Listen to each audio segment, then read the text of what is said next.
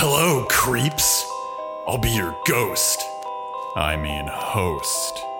As we delve the crypts of spooky movies and even spookier theory. Welcome to Horror Vanguard.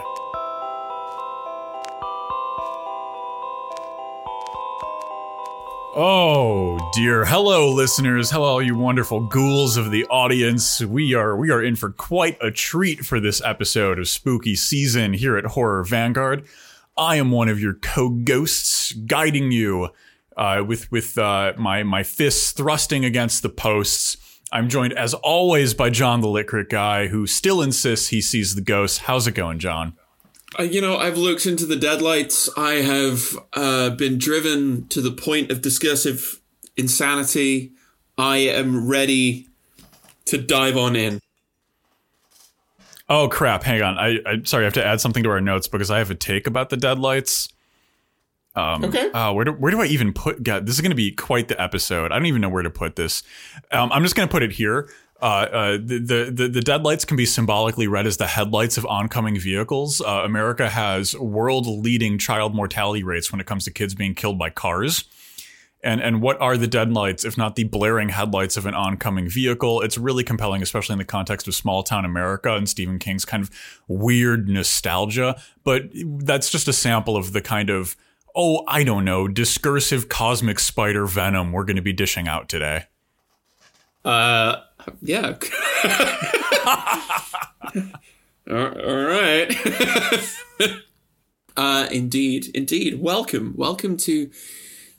Look, as we all know, as we all know, Hegel remarks somewhere that all things happen, as it were, twice.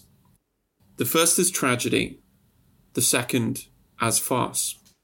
But of course, what Marx didn't realise was that things don't just stop there. Um, and that every twenty-seven years or so, a podcast is forced to talk about Stephen King, which is what we're oh doing boy. today, which is what we're doing today. And we are talking about, you know what we're talking about. We're talking about it. We're talking about it. Oh, I thought we were talking about it. It, yes, it. Oh, not, it, okay. Yeah, uh, it. What I mean, it, obviously, not it. Oh, yeah, or, yeah. But it, it. it, mm. uh, it, it, it, and uh, it. Um, spanning nineteen eighty-six all the way up to twenty nineteen. Um, a co- complex, theoretically dense, challenging text. Um, and so... I think it's very important that we, we start at the beginning by very clearly and simply setting out the stall of what today's episode is going to be about. Uh, and for that, Ash, my dear friend, would you mind uh, the official, you know, the official keeper of the history of of the the the Derry that is this podcast? Would you mind explaining Stephen King's It? He cannot free himself from time, and yet his personal experience of it is an anarchy. Time and memory are two of the foundational blocks of our existence, but they are also two of the most insecure and fleeting. Time flees from us while memory is subtly faded and renegotiated over time. Memory hangs over us like a shroud, a mist we are amidst. Memory can bite like a frost so fierce, be as personal as lips on the skin of a bare wrist, or summon the celebration of a stout boast. It can be all of those things, but it can never be total, never eternal. We thrust our fists back into time to reach for the baubles of our past, but we only ever grasp at a receding fog. The posts that mark our way through life are gnawed and weathered with age, but even as their shape becomes indescribable, the path we walk by their guidance becomes ever more defined and cut into our landscape. We may insist we see memories as clear as day, but they are ghosts, and all we see is our feet upon familiar ground. At the moment of catastrophe, time can stretch into vivid, ineradicable detail. Amidst the mists and fiercest frosts, with barest wrists and stoutest boasts, he thrusts his fists against the posts, and still insists he sees the ghosts. Join us as we discuss every adaptation of Stephen King's It. The hot clock ticks faster. Yes. Yes, yes, yes, yes, yes. I I think we have to start. I think we have to start, as we as we always do, by circling the terrifying storm drain of formal themes. Um, so a, a question to kind of begin our, our, our journey through the storm drains of discoursive analysis. Who the, f- who the fuck is Stephen King? who is who is Stephen King? Uh, Steve, Stephen King, uh, born in nineteen forty-seven, aged seventy-five at the time of the recording of this podcast, still alive and well and churning out new works. Um, easily one of the most prolific writers in American history in general, r- responsible for a wide range of, of celebrated texts, both in and out of the horror genre. Um, probably historically going to go down as the successor of writers like Poe and Lovecraft in terms of, at the very least, the impact on the landscape of American horror. Uh, really, there's so much to say about Stephen King, partly because when you have a body of work this prolific, there you'll never run out of things to say. Uh, uh, do, do you have do you have anything to add to that? Uh, oh, famously famously fought with uh, legendary director Stanley Kubrick, so also that. Um, well, maybe maybe we can kind of start this out on a more personal note. What's your what's your experience with King? What do you think about King? Like, I mean, like like like as a latchkey kid, I, I like kind of like grew up in the public library, right? Like naturally gravitated towards horror owing to my character. Um, read a bunch of Lovecraft, read a bunch of Poe, read a bunch of King. So I, I, I was I think reading King at, at a very appropriate age. His, his books, despite their adult content, I think work really well for the younger crowd. Um, and I think a lot of that has to do with Stephen King's own fixation on nostalgia for childhood, um, a major theme of his writing. So it winds up connecting with a young audience very strongly. Um, it's kind of kind of my my background. Uh, uh, how about you? Well, I think the very first horror novel I remember reading or having a clear memory reading is the next book that King wrote after It, um, which is Misery. Um, oh, nice. Which we will get onto. I remember reading that when I was like thirteen, fourteen. I am I'm I'm actually quite fond of Stephen King in lots of ways. Um, I in a way in, in a way maybe I'm slightly nostalgic for them for, for reading Stephen King's for the first time. Um, in in like I think it's difficult to it's difficult to overstate how popular Stephen King yeah both both was and is. So absolutely. So, um, It is uh, pretty well into his career by now. Uh, one, two, three, four, five, six, seven, eight, nine, ten, eleven, twelve, thirteen, fourteen. F- novel number fifteen, I think, if I if I'm doing my my maths right. Um, ni- nineteen eighty-six, nineteen eighty-five, he was on the cover of Time magazine. Stephen King was so successful, uh, so popular. Uh, sold millions and millions of every book that he brought out. Uh, the Skeleton Key was the one before this, which was the one that he said he was going to... Um, I know, it was Pet Sematary he said he wasn't going to publish because it was too scary. The Skeleton Key was like short stories. Uh, like, he was he was getting like high six-figure advances for every book. Mm-hmm. Like, he he was a big, big deal. Um And I guess, I guess maybe it's worth starting by going like, why do you think Stephen King is so popular? I think this is really interesting, right? And part of this is because like, like I grew up primarily reading like Poe and Lovecraft as like my two go-to choices for horror. Um, and a lot of the ways that people have relationship to Stephen King's writing, I have like a relationship to Poe and Lovecraft. Like that's the stuff that I, I think of when I think of childhood and nostalgia and like, early teen years horror reading, uh, primarily those two authors. Um, and I think like part of the reason why King is so popular, though, is because he was writing the type of fiction he was writing at the perfect moment for it. His his particular mix of nostalgia, the horrific, the types of horror he was invoking, it, it doesn't wind up being pastiche for either Lovecraft or Poe. it, it doesn't wind up being classifiable as like, oh, he's another Lovecraftian writer, even though he draws heavily from Lovecraft and once said it is in his shadow, referring to Lovecraft, so long and gaunt in which we all stand. Um, we all referring to horror authors at the time. Um, I, I think he, he's also very clever when it comes to understanding his position more broadly in the history of American horror writing. And he has, I think, a very healthy appraisal of his own craft. You know, like we we, we just got done t- talking a lot about Guy Smith and Garth Marenghi, right? The, the kind of prototypical horror authors who are wholly consumed by their ego and their masculine bravado and their own sense of presence. And I think St- Stephen King has always been like, I, I think like, you know, he refers to himself as the McDonald's of of of literature, right? The McDonald's of horror. And and I think like that's that's incredibly accurate. Like, I don't think there's a better way to phrase it. Like m- millions served, but also served with like mysterious burger slurry.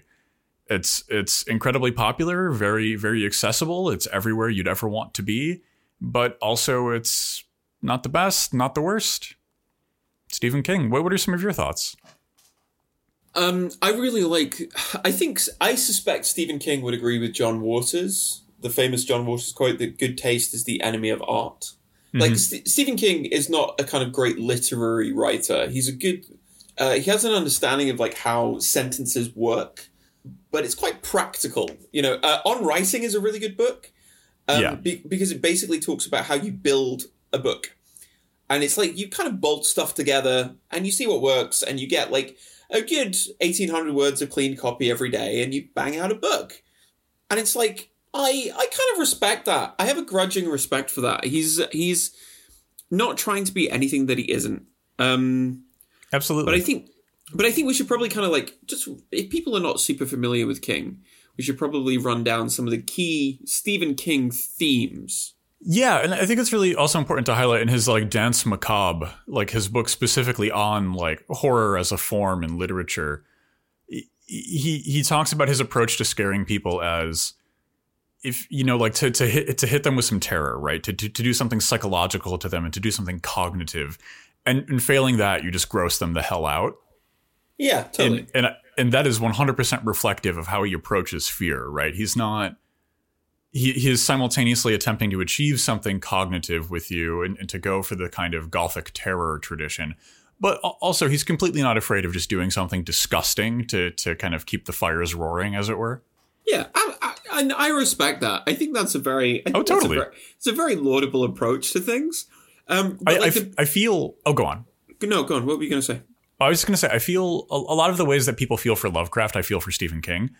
You, you know, like like I, there's definitely this like there's a lot to discuss here. There's a lot going on. He's a prolific writer, for good and for bad. I mean that.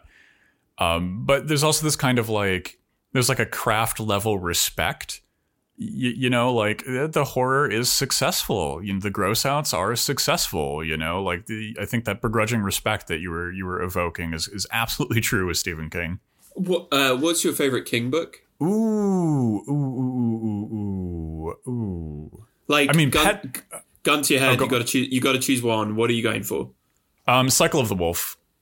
I know it's really short. Ooh, yeah. Um, and if, if we don't want to count that, because that's I think that's technically a novella and not like a proper book. Uh, for if we have to pick proper book, I'm going Pet Sematary. Yeah, Pet Sematary um, is great. Yeah, but if, if I had to pick one single thing that Stephen King made, um, Cycle of the Wolf w- was his piece of writing that left the single biggest impact on me. Because I think in, in so many ways it has to take on different shapes because of the nature of the protagonist in that one. Yeah. Um, and their particular disability and how that relates them to the world. Yeah. I think yeah, it's yeah. it's an, a really interesting approach and exercise. And there's a lot to discuss in there, like both good, good and bad, but incredibly gripping. But Pet Sematary, if I have to go for a full work, how about you? Um, there's a lot. There's a lot that I like. Um, I think. I think. Uh, Gerald's Game and Dolores Clay, Claiborne are both really, really good. I have a, I'll always have a soft spot for Misery. Um, I, I think, knew you were going to say Gerald's Game.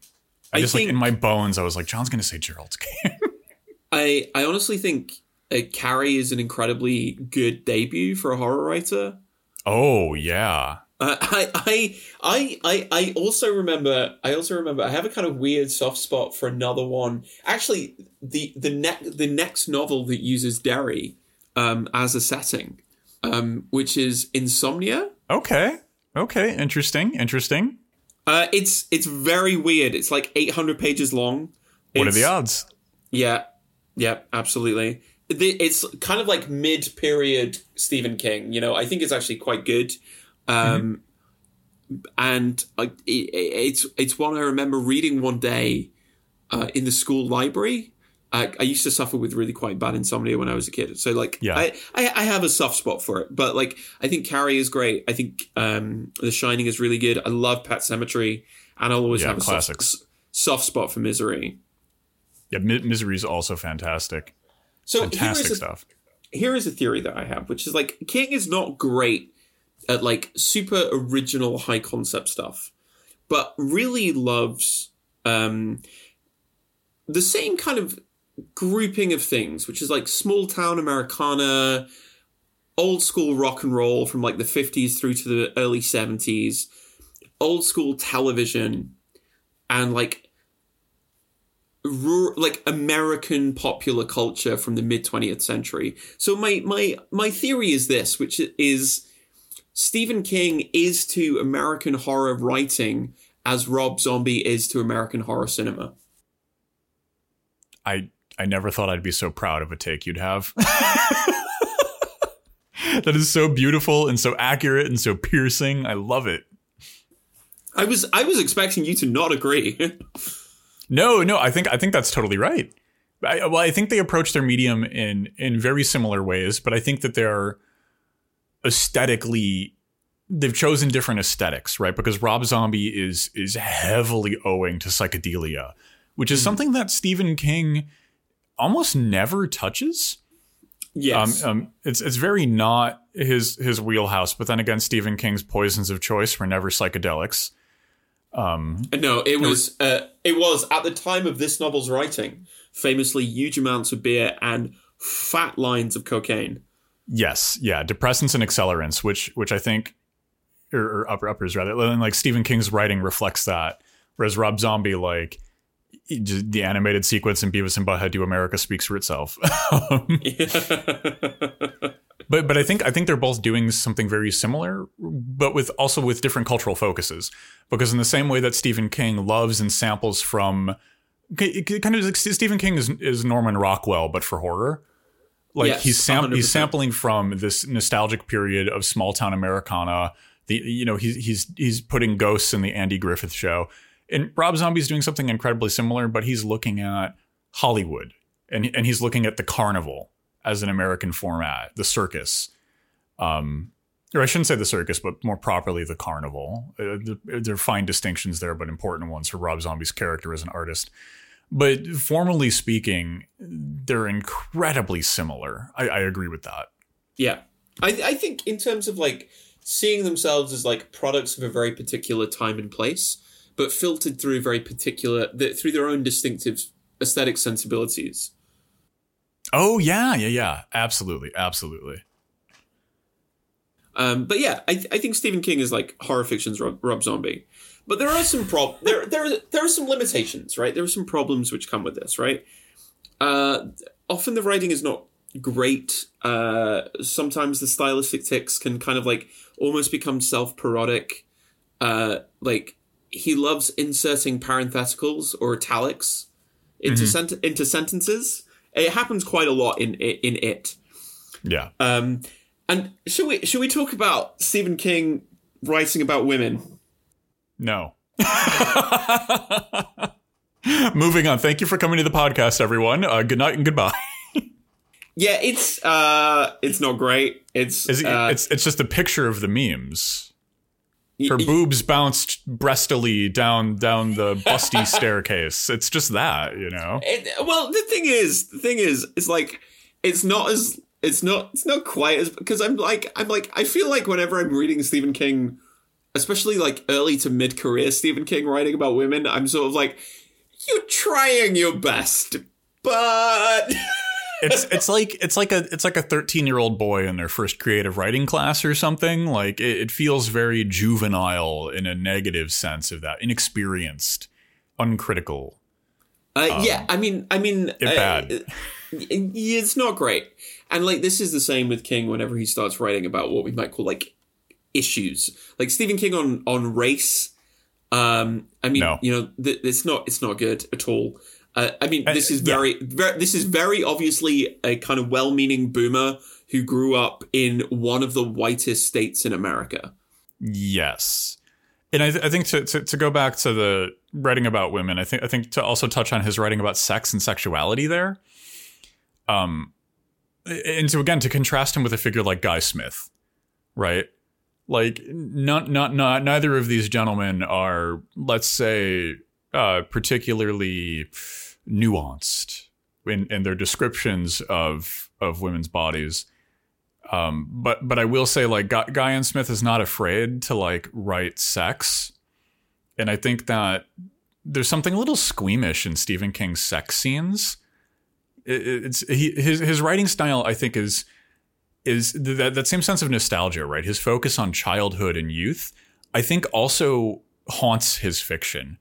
I, I think I think it, it, in the in the same way that it makes his his depiction of the Losers Club feel so organic, it also stays his hand when it comes to, to to kind of going there in all respects in his literature. I think there's a Norman Norman Rockwell could never paint someone's body being ripped open, and I think that that also kind of haunts the fiction of Stephen King. I mean, that's a that is a bold thing to say, considering there is an infamous moment in this book. Um, oh whoa, that, whoa, ho, ye, ho. That, gonna, d- th- that does not feature. There. That does not really feature in either of the adaptations, properly speaking. Thank God. Uh, uh, and we are going to have to talk about that in a minute. But let's a, a minute. let let us let us talk about this book then. Let's talk about what, the book itself. If we've done a little bit uh, on kind of like King as an author. Um, this is this is a, like King has this reputation for just writing incredibly long books, and lots of them are. But some of his best stuff, some of his best stuff is actually super short. Um, Carrie is like three hundred pages. The Shining Cycle isn't the particularly Wolf. long. Cycle of the Wolf isn't that long. Pet Sematary isn't that long. Um, I wonder if it says something that all my favorite Stephen King's work, Stephen King works, are some of his shortest. But I also think I also think length is not in and of itself bad thing. But this one is long. This one is really yeah. long. Uh, Look, if you can make it through Stephen King's, it, do not complain about A Thousand Plateaus. uh, this is eleven hundred pages. It has like section breaks. It has multiple timelines. It has multiple uh, narrative voices. What do, what do you think about where this comes in Stephen King's kind of career, in the development of of his writing? So I think I think you and I might have some divergent takes on this one, perhaps not uh, in conflict, but nevertheless looking at things from separate directions, maybe. Um, I'm not like adverse to longer format media, as as is something that we all know by now. Um, and this includes literature, but I do think that this book is way too damn long. It it it could could have used a heavier hand when it comes to editing. And I think we're at a point in Stephen King's career when it comes out where Stephen King is a household name. Stephen King is both now a living human being with thoughts and hopes and dreams and fears and an achy back in the morning, just like all of us. Um, and, and he's also a brand. He's an investment opportunity. He's an asset and a portfolio for a board of directors and a stockholder. This, this puts us in a situation where you, you, when you're getting six-figure advances for your book, a lot of people stop saying no to you. It's it's the George Lucas problem, right? You know, like like George George Lucas's best work comes at the heavy hand of editing. You know, we, when other artists look on look on the text and go like, oh, that's great, that's cool, that's something that never needs to see the light of day. Um, and, and my my feeling about it is that this book needs revision. Like this feel this feels like reading it feels like the it that would be released posthumously. The unedited, uncut text that that's found in the attic, you know, of, of the five hundred page book that, that that became a huge success. Right. This feels like the marginalia. It. Uh, what are what are some of your thoughts on this one? So this is a super interesting. This is a super interesting moment in in Stephen King's career. Mm. Um, like this is a, this is a very big book. It took four years to write. It is uh, probably one of his most ambitious. It's certainly one of his most popular. Weirdly, yeah. I would I, I I would argue it's one of his many books which are effectively science fiction stories. I, I agree. I agree. Um, and this is, it's like the end of the series of books that started. So like, if you break, if you look at his career, there are a lot of books that he started writing when he was like dirt poor. Yep. Um, and was not successful. This one is the one that was the, he wrote this when he was like first very successful. Mm-hmm. Um, it is, it had a first printing of a million copies, which is, Absolutely, oh. absolutely ludicrous for a first yeah. printing. Uh, it was the tenth best-selling novel of the entire nineteen eighties. Mm-hmm. Right? It did. It did wild numbers. Um, it's it's yeah. I I kind of agree that it's too long, but I also love it for its length as well. Oh, same, same. I, I agree. I, well, I mean, like, I, to make my argument clear, or clearer, I should say, there's a there, there's an edited version of this book that could have existed that is infinitely superior to the book that we've gotten in terms of craft as a piece of horror fiction. The book that we've gotten, however, is is you know like it, it does have elements of sci-fi, but I also think that this is a mystic text. There's a lot of like. King King likes to flirt with this really interesting cosmicism and and this this kind of like he, he's constructed his own like pseudo religious mythology within a lot of his books. And it comes out in this one really strongly with Maturin and all of that.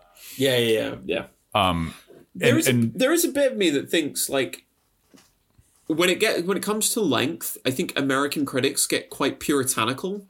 You know, there's this kind of like, oh, you, you're supposed to be restrained. You're supposed to be, you know, a good East Coast, Massachusetts, uh, Puritan.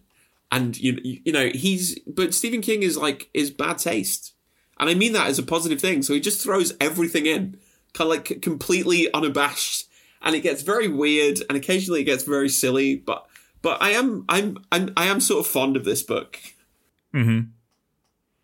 Oh, yeah, definitely. And like that's that, that's like totally, totally valid. If if one of your like desires is maximal Stephen King, it is a great choice. He's a great author for like this book is incredibly meandering and and full of odd details and chronologically woefully just what's the word I'm looking for here? Like it's it, it just bounces around. Right. It's, it's very chronologically energetic, you know, like. Yeah.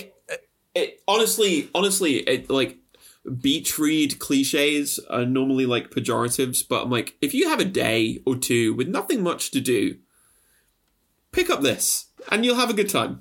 Yeah. yeah. If you're, if you're looking to have both a good time, a spooky time, and some of the most awkward times of your human existence, I recommend reading Stephen King's It. All right. So what do you think this book is actually about? How do we how do we read this? How do we how do we respond? So so this is something that I find to be really interesting in terms of it. And this also ties into its length, right? Um, it's a lot easier to kind of like critically assail shorter forms of media because by by definition, they must contain less.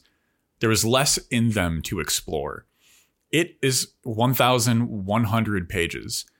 It makes it functionally impossible to adapt this text into the filmic form, just just off of its length alone. All of the regular troubles of that aside, this book is just long. And I think when it comes to discussing what this book is about, it's about eleven hundred pages long. Wah, wah, wah. Like it's about a lot of things, literally. Like there are a lot of things in this book. And that means that we as critics can kind of take take Stephen King's It and the adaptations thereof and just just go wild. Just do what we want. Just have fun. Because if, if you want to talk about something, it's probably in Stephen King's It. Yeah, I think so. I think so. In a, in Stephen a way, King's It failed to predict Bitcoin hashtag. In a way, I think... So King said at this point in his career, he wanted to stop writing about dead kids.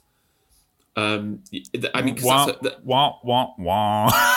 that's like that's like a big thing in The Shining, in Pet Sematary, in Cat. Like it's yeah. it's all in there, and it's there here. But really, this is a novel about like it sounds. It sounds almost a little bit cliche, but this is a novel about growing up, right? It's it, it, in a way, it's a kind of. It's a Bildungsroman. It's a coming of age story, and it's like, well, what does that mean? What is it? What does it actually mean to become a, to to go through that process? Um, I especially when we get onto its kind of themes and how later adaptations explore them. It's uh, it, it it's a kind of this. Actually, this is the thing. A lot of people don't like Stephen King for one very good reason, which is like he's deeply sincere, almost like embarrassingly sincere mm-hmm. about everything. Um, And I'm like, I, I, I respect that. And this is, a, in, in some ways, is a kind of like achingly, almost like cloyingly sincere bit of writing. Oh, he's post-cringe for sure. Yeah, Stephen yeah. Stephen King does not care about being cringe. No, which is which is one of the things I find really refreshing about his writing. He's not afraid to to express his thoughts and feelings. He doesn't need to cloak them at, at all. You know, like when I, when I mentioned that his hand was kind of stayed by the juvenilia, I don't think that that bothers his writing. It's not something he's struggling against. It's something he's okay with. Um, and when I say he here, I'm, I'm kind of more referring to his body of work and not him as a person, because I don't know Stephen King. Um, and one, one thing that I do think is really interesting is like, this is four years after The Body. Um, and you see a lot of that Stand By Me energy in Stephen King's It. This is very much oh, yeah. Stand By Me with, with spoopy. Like, oh, yeah, like we've got one hundred percent, spooky clowns. one hundred percent. And and I think like, you know, you know, The Body, Stand By Me is very Norman Rockwell, very nostalgic, very like like it's it's it's the kid with with the dirty blue jeans and the slingshot in his back pocket who, who you know, who's got a paper route on the weekends and and they're just going to go skip rocks down at the crick. Like like that's very much an energy that's present here in the text. Yeah, yeah, yeah. Um, so it's, th- there is, oh, gone, gone, gone, gone. What I really like about it is that, you know, King, King is often very interested in nostalgia, but can be quite cutting about it. Cause there's, in my, to my mind, there's a sort of argument. This is made in the eighties. Do it's it. in the middle of, of Reagan's kind Do of it. like big paean to the American nineteen fifties. And like, this is a novel about how Say the it. nineteen fifties fucking suck. About yes. how growing growing up there is terrifying. Adults are abusive or cold or absent. And like the very town that you live in is kind of historically just rotting from a kind of miasmatic evil that rises out of the ground and gets inside of your head. Right? In I, I, I don't I think there's a lot of complexity that we can add to how the politics of this novel and these adaptations play out. But I think this is part of it. That King King is nostalgic, but is also not writing kind of like fifties hagiography, no. Which for the, which for the eighties is actually kind of cool. That's a that's a cool thing, um, because he's he is all the the cops in this are awful. Authority figures should not be trusted. And generally, adults in Stephen King novels do not come off well. What what do you think about this idea? What do you think about it being like a kind of anti-Reaganite horror story? Oh, there it is. Shots fired. Uh, yeah, you, you, dear listeners, you come here for one thing and we are delivering today. Um, so I think that this is a really interesting way to approach it specifically, right? I'm going to focus on it here rather than a lot of the other works that come out in this time period, because I think, I think like Stand By Me slash The Body does a lot of hagiography for like the fifties boy. Like boyhood in a, a specific time. And I think that it it is an interesting text and, and and I don't want to reduce it to something, right? I don't want to try and say that it is reactionary and fulfills a certain ideological goal for a conservative political mentality. I also don't want to attribute to this text a kind of left facing appraisal of history, um, because I think it's doing both. I think that this text offers us an opportunity to do some very interesting critical work and do some very interesting explorations, um, rather than kind of didactically committing to one direction or the other. It's kind of handing us a lot more utility when it comes to, like, as we are politically open and politically motivated critics of art.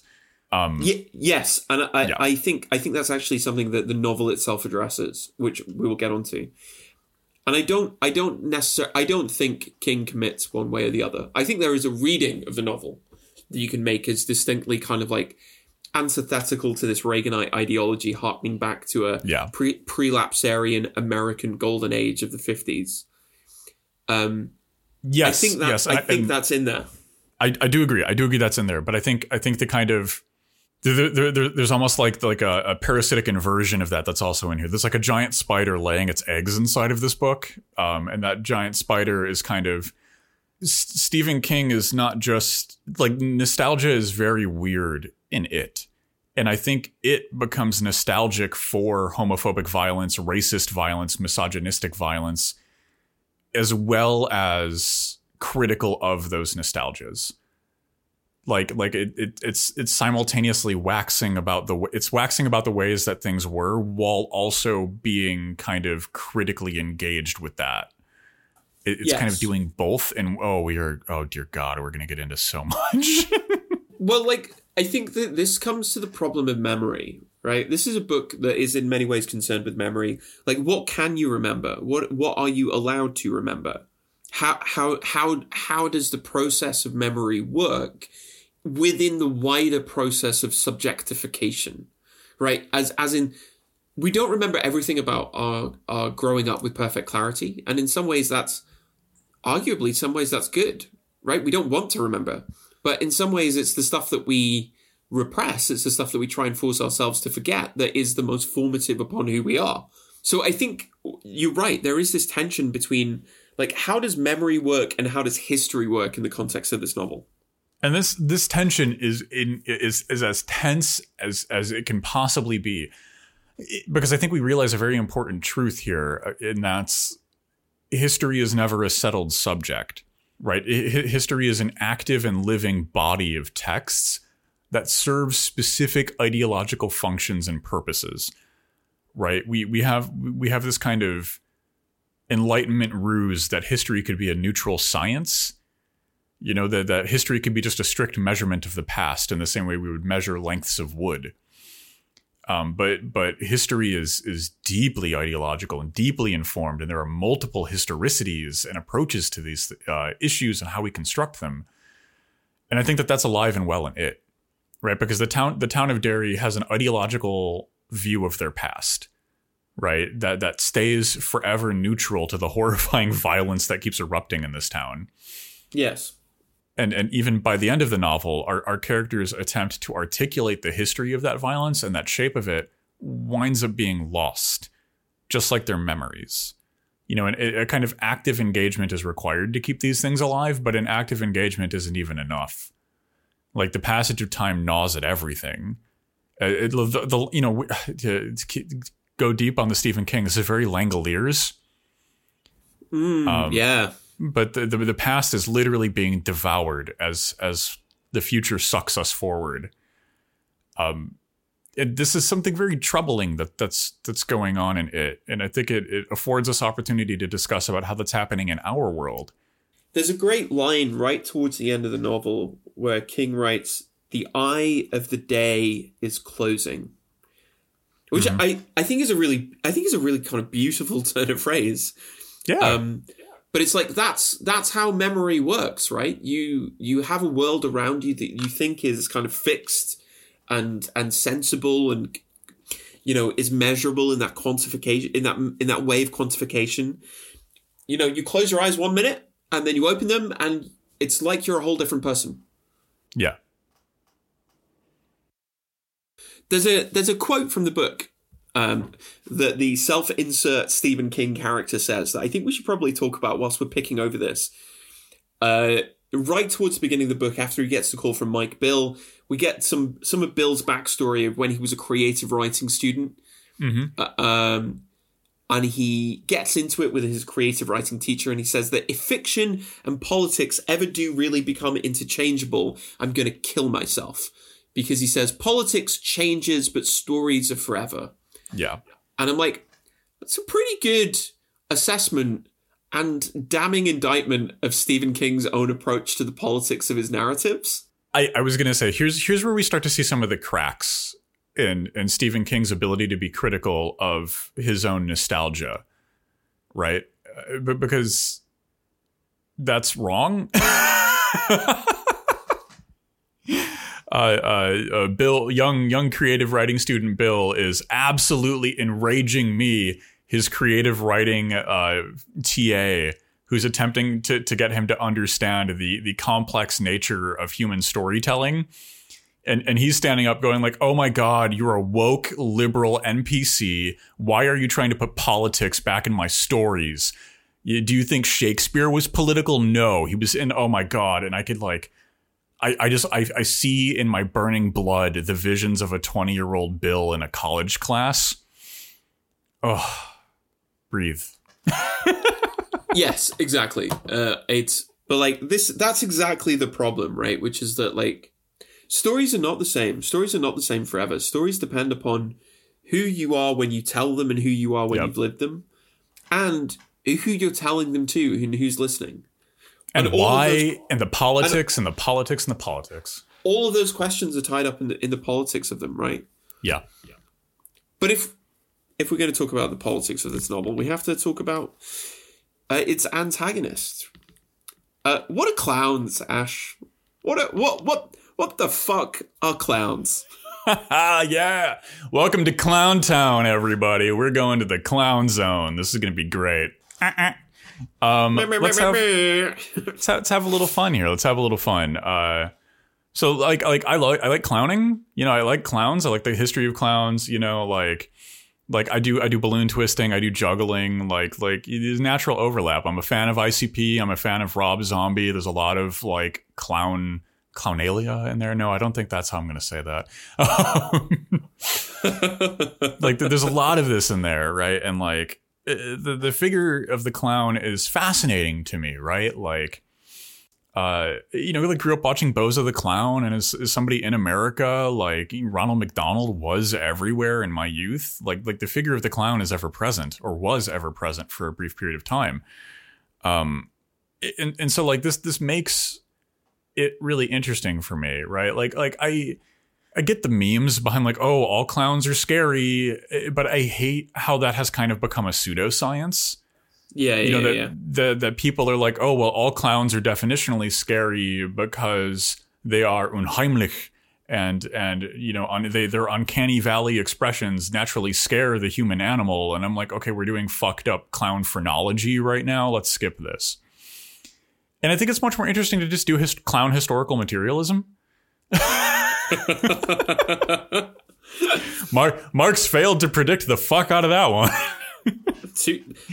What do you What do you mean? Well, so like let's look at let's look at it, let's look at what it is as a clown, right? Because clowning is ancient, right? Right? Cl- clowning is an ancient form of human expression. You know, there are things that humans just kind of start doing. Right. Mm-hmm. And the antics of the clown are one of them. We we seem we just seem to start making music is, is another thing that humans just kind of do. We tell stories. It's a thing that we kind of do. And the kind of performative buffoonery of the clown is just kind of something humans do. Um, not always as the clown as we see it today. You know, it's there. There wasn't cave Ronald McDonald, um, although there could have been. Do do do. Time paradox. um, but like, you know, the activities, right? Like the the shape of the clown is kind of recursive, you know, court gestures. There, there's evidence of clown type uh, uh, performativity in ancient Egypt. And like, it, it's kind of a thing, um, which I find to be really interesting. So like St- Stephen King's clown, it, it, it's it's a it's a grotesque white face. Is is yes. the technical name for the clown that that this is, right? A, a white face clown is a clown that has the white face paint And the grotesque is a variation of that that has really exaggerated facial features. The big the big button nose, the eh, eh, um, and then like the big smile. It's a grotesque. And that stems from stage performances and your audience being really far away and needing to see you. You know, so if you paint on a really big frowny face, they'll know that you're a sad clown. You know, even if they're sitting a hundred feet away from you and can't see very well because glasses weren't invented, um, and, and, or not commonly accessible. Uh, and then like elements of Stephen King's clown also is informed by the minstrel show in the American tradition, uh, which is deeply fucking racist. And, and part of that because happens because the minstrel show collapses as an art form as we as a society recognize that it's really fucking racist and we shouldn't do that. And a lot of the elements of it, though, get sucked into American clowning. Right. So so we see elements of ra- American racism and American portrayals of racism getting pulled into that, which winds up kind of reverberating back and feeding into like European depictions of the clown. This is a whole thing. There's a whole thing for clowning and racism that we can get into at some point in this if we really want to. Well, yeah, let's Stephen, do it. Let's do it. Stephen, let's, Stephen, let's get into it. Yeah, St- Stephen King's clown. Uh, his it draws on that, right? Like, you know, like w- w- there's a specific, you know, when when Georgie first meets the clown, right, in the book specifically, this doesn't appear so much in the movies, but in the book specifically, right? Like one of the first descriptors we hear is that white Fleischer glove of the clown. And that's that's something that's just pulled straight out of minstrel shows, right? Like, so, so those elements exist in this and, and like kind of like drawing all of this stuff together to kind of like paint the picture of clowns as being something much more complicated. We tend to be weirdly reductionist when we talk about clowns, especially in horror. Um, but but they're a much deeper historical character, right? They, they have a lot more expression. They're not very popular today. Uh, uh, clowns have fallen out of vogue, if if you will, but it would shock me if they did not one day come back uh, as as a popular form of comedic entertainment. Um, yeah, I don't know. What, what, what are your thoughts on the clown? I realized I've been, I've been, I've been clowning around for a minute here. Uh, you know, I, I agree. Obviously, we could trace this all the way back to the Commedia dell'arte. Uh, yeah. the the Absolutely. the f- four different Roman versions of the clown. Um, yep. and it's and that kind of tradition. I also think it's important to trace the roots of the clown, as you put it, as you pointed out, into the minstrel shows, but also into the relationship of clowns to political power.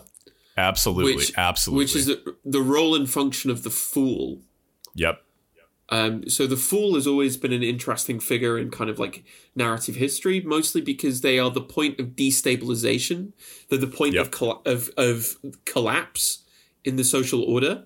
And they are allowed to do and say things that like would get other people killed. Yeah, I was going to say, who's who's the only person who can make fun of the king and has free license to do that without fear of being summarily executed? So the court jester. Yeah, so the, the fool is this kind of like interesting, the court jester is this interesting figure, um, precisely in their interstitiality and the way yeah. in which they kind of expose the fractures of the social order. Yep. Absolutely, that that is that is absolutely true, and like.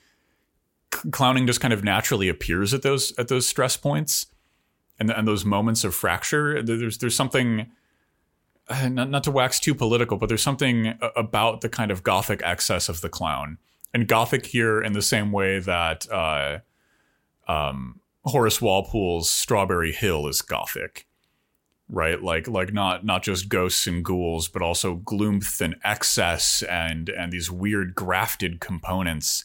There's there's something about the, the kind of uncertainty that that thing naturally embodies that makes you call into question aspects of the world around it. Yes, exactly. Exactly. I just um, I just compared one of one of the most striking and unique achievements of of Anglo architecture to, to Bozo the Clown. but also but also oh dear. Clowns, cl- this is precisely why clowns are terrifying, right? What clowns yes. represent represent uh, chaos. The, the like the psychoanalysis, I think, has some really interesting ways of looking at the clown. The cl- children are scared yeah. of clowns and and drawn to them at the same time. Clowns are funny yeah. because they yeah. they they embarrass themselves publicly, and our own fear of our own embarrassment can be transferred onto them, right? Yes. But at the same yes. time, cl- clowns are frightening because they represent a breakdown of the social taxonomies and orders by which we make ourselves a person in the first place. And, right? and clowns, it's, yeah. I was just going to say, clowns are beings of pure tension. And and wielding the space of that tension can collapses necessarily either into fear or hilarity. Yes, yeah. And then you're you're, you're should, completely right, too. There's something Baudu about the clown, right? Like, it, it's it's this kind of, uh, like... It's it's it's almost like an event of a character, right? It's like a limit experience, in a sense, of the clown. You know, it has to collapse one way or another. I mean, this is why, you know, uh, in the French tradition of clowning, you draw you draw the circle on the ground. You have the magic yep. circle, yep. and when you enter the circle, the order of the world has kind of like been collapsed, and it's your mm-hmm. job to remake it. And your your your attempt to remake it is always tragic, and therefore always kind of funny. Yeah. Right. Because you're tr- you you'll always fail. That's why that's why the clown will always end, or a certain kind of clown will always end up with a custard pie in its face. But they're they're scary because there's always a clown which is going to be the one holding the custard pie. Right. But Doctor, I am Pennywise, the dancing clown. Precisely, precisely. Um, and I think this brings up the topic of humor really nicely. Um, and to do that. Let should we should we kind of like focus in a little bit and talk about should we, let's yes. talk about some let's talk about some jokes let's talk about some voices. Let's bring up my boy. Let's, let's talk about Richie. Beep beep Richie. Beep beep Richie indeed. Um, oh, what, Richie gets beeped. We'll talk about that later though. Yeah, re, yeah really does. Uh, what do we think about Richie? All right.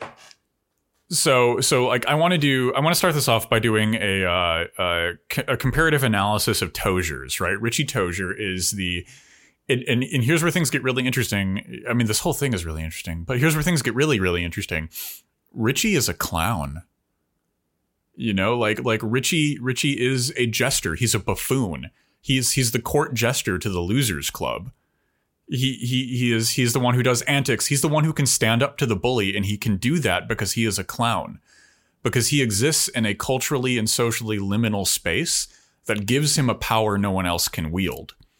Right? Like like he he is unique. He is the character closest to what Pennywise is.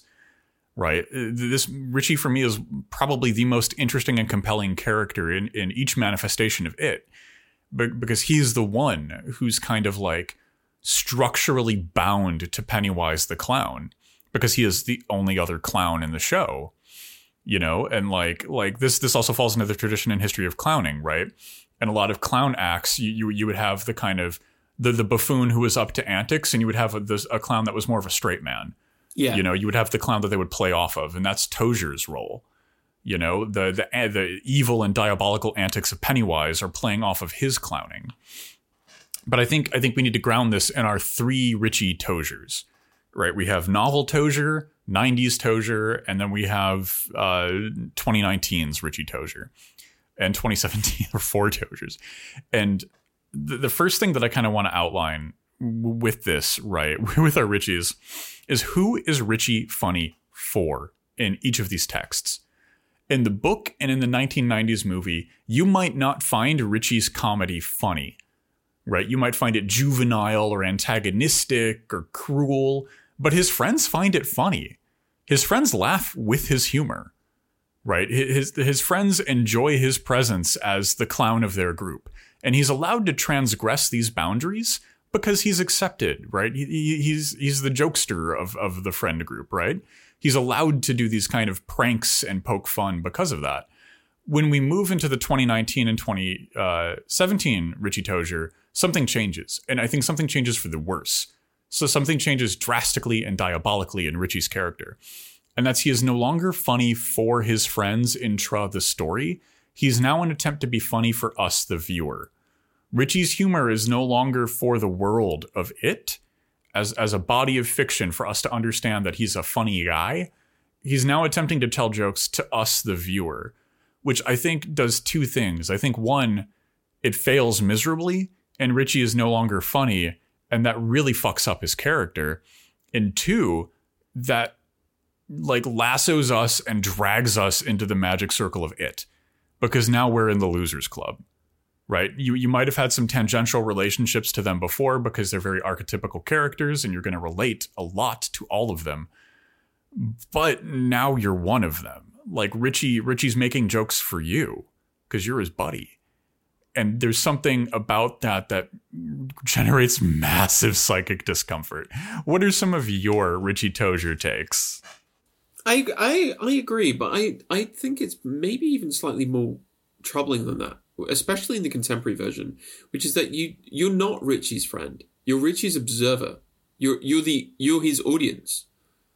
You're his audience. Bill Hader, who I, I love Bill Hader for the record. I think Bill Hader is phenomenally talented, but Bill Hader is so woefully mishandled by the entirety of the twenty nineteen film, which miserably. I, yeah. I honest, I honestly think retroactively makes what I think is a pretty good version in the twenty seventeen film. It makes it worse retroactively because yep. not not only do the jokes now feel forced because they're coming from like a a Gen Xer, Um, rather than like just a goofball kid. Um, but they undercut a lot of the narrative tension itself. Mm-hmm. Um, and the film handles Richie's character so badly, yep. so unforgivably badly, um, that the jokes don't land at all. So it's not like, I, I like the contemporary version of young Richie. I think Bill Hader's character is just an absolute asshole. And people will go, oh, well, that's kind of the point. And you go, but that that undercuts all of what I think is the charm and the appeal and the narrative cohesion of the film as, as a whole. Because like the entire yeah. point point of the story is that these people cut, these people find each other when they're young, actually love one another, are friends with one another, and and it's that friendship which allows them to kind of overcome something terrifying. Yeah. Um, But they don't seem like friends in the twenty seventeen twenty nineteen no. version.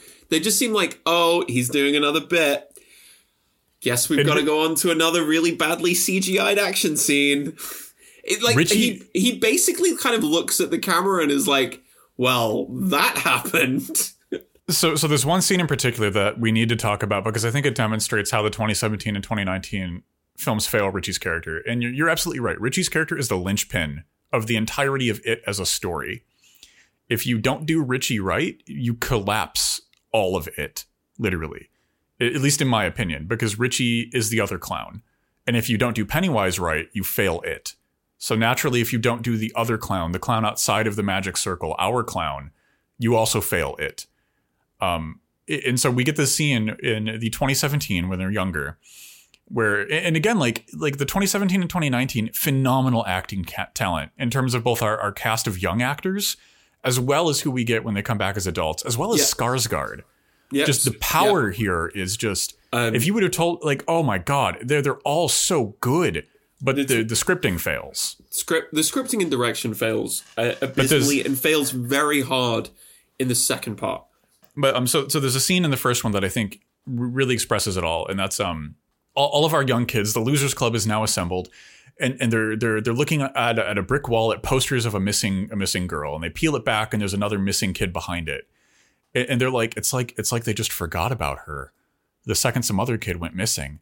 Like, what's going on here? Why are our friends disappearing? Kids keep disappearing in this town. The adults don't seem to care. Like, and and they're all like, these are children. These are elementary school children having a just complete meltdown over a horror that children should never have to face, but do, both in our world and in the story. It is a powerful scene full of dark portent that, that is, it's the first moment where like these kids are like, we gotta, the, the adults aren't acting, the, the ball's in our court. It's so powerful. And in the background, fucking Richie Tozier is fighting with some guy over a tuba. Yeah, yeah. It, we, or a well, trumpet or some damn thing. We, and it's, we gotta it's, have some business. We gotta have some business in the background, and maybe he can do a pratfall later. Like, there's another element to this character, which is um, even worse, honestly. And I find, I, yeah. I, and and I find borderline offensive.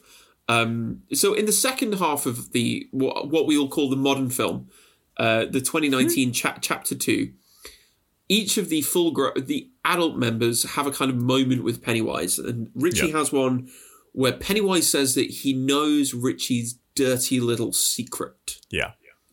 Do you want to talk about this? Do you want to talk about this? Yeah. So Richie's closeted is is the thing. That's his dirty little secret. And, and we get a we get a flashback scene where a younger Richie is like making a move. You know, you know, he's like like there's a there's a, there's a boy next to him. They're at the arcade, and he's like, hey, you wanna want to play some more Street Fighter? You know, it's like like little Richie shooting his first shot. Uh, good on you, lad. Uh, but as it turns out, that's the younger brother of the town bully. Uh, wah, wah, wah, wah, wah, which, I mean, like that, that is a well-crafted scene. I think that that scene is particularly well executed when they're younger and they do that. Like, it's dark, it's real though. But when we get to older Richie, and this is something we're going to talk about a lot more when we get to the discourse zone, this, these books fail. Uh, I hate saying community like this, but these books fail any sense of an, a handling of queer politics. Right. And, and they fail it, I think, because the things that they talk about are gravely real. There are plenty of older men, Richie Tozier's age when he's an adult, who who are closeted because they feel that they have like a like the quote unquote dirty secret, right? Like like that that is a very real thing that plenty of men grapple with, right? P- plenty of people more broadly too, not just not just cis men as Tozier is. But the, the the book fails it. What are what are some of your thoughts before we drag ourselves into the discourse I think, zone? I think very simply, right at the end of the twenty nineteen film, we get a moment of carving initials into wood. Yes, uh, and that is not the same thing as characterization.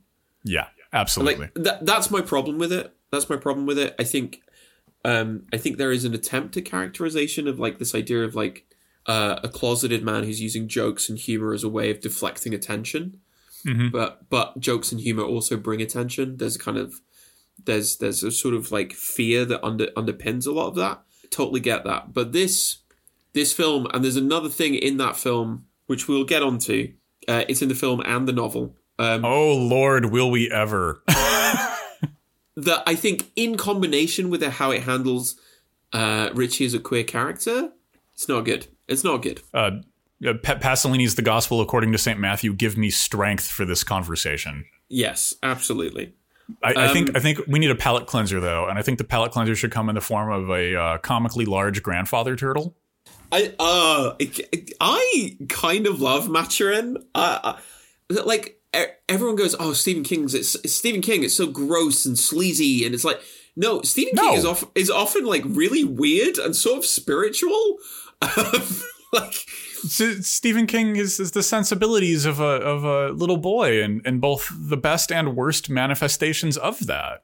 And Maturin is such a good example. I I love it. I think I think it's I think it's sweet. I think it's imaginative. I think it's very weird.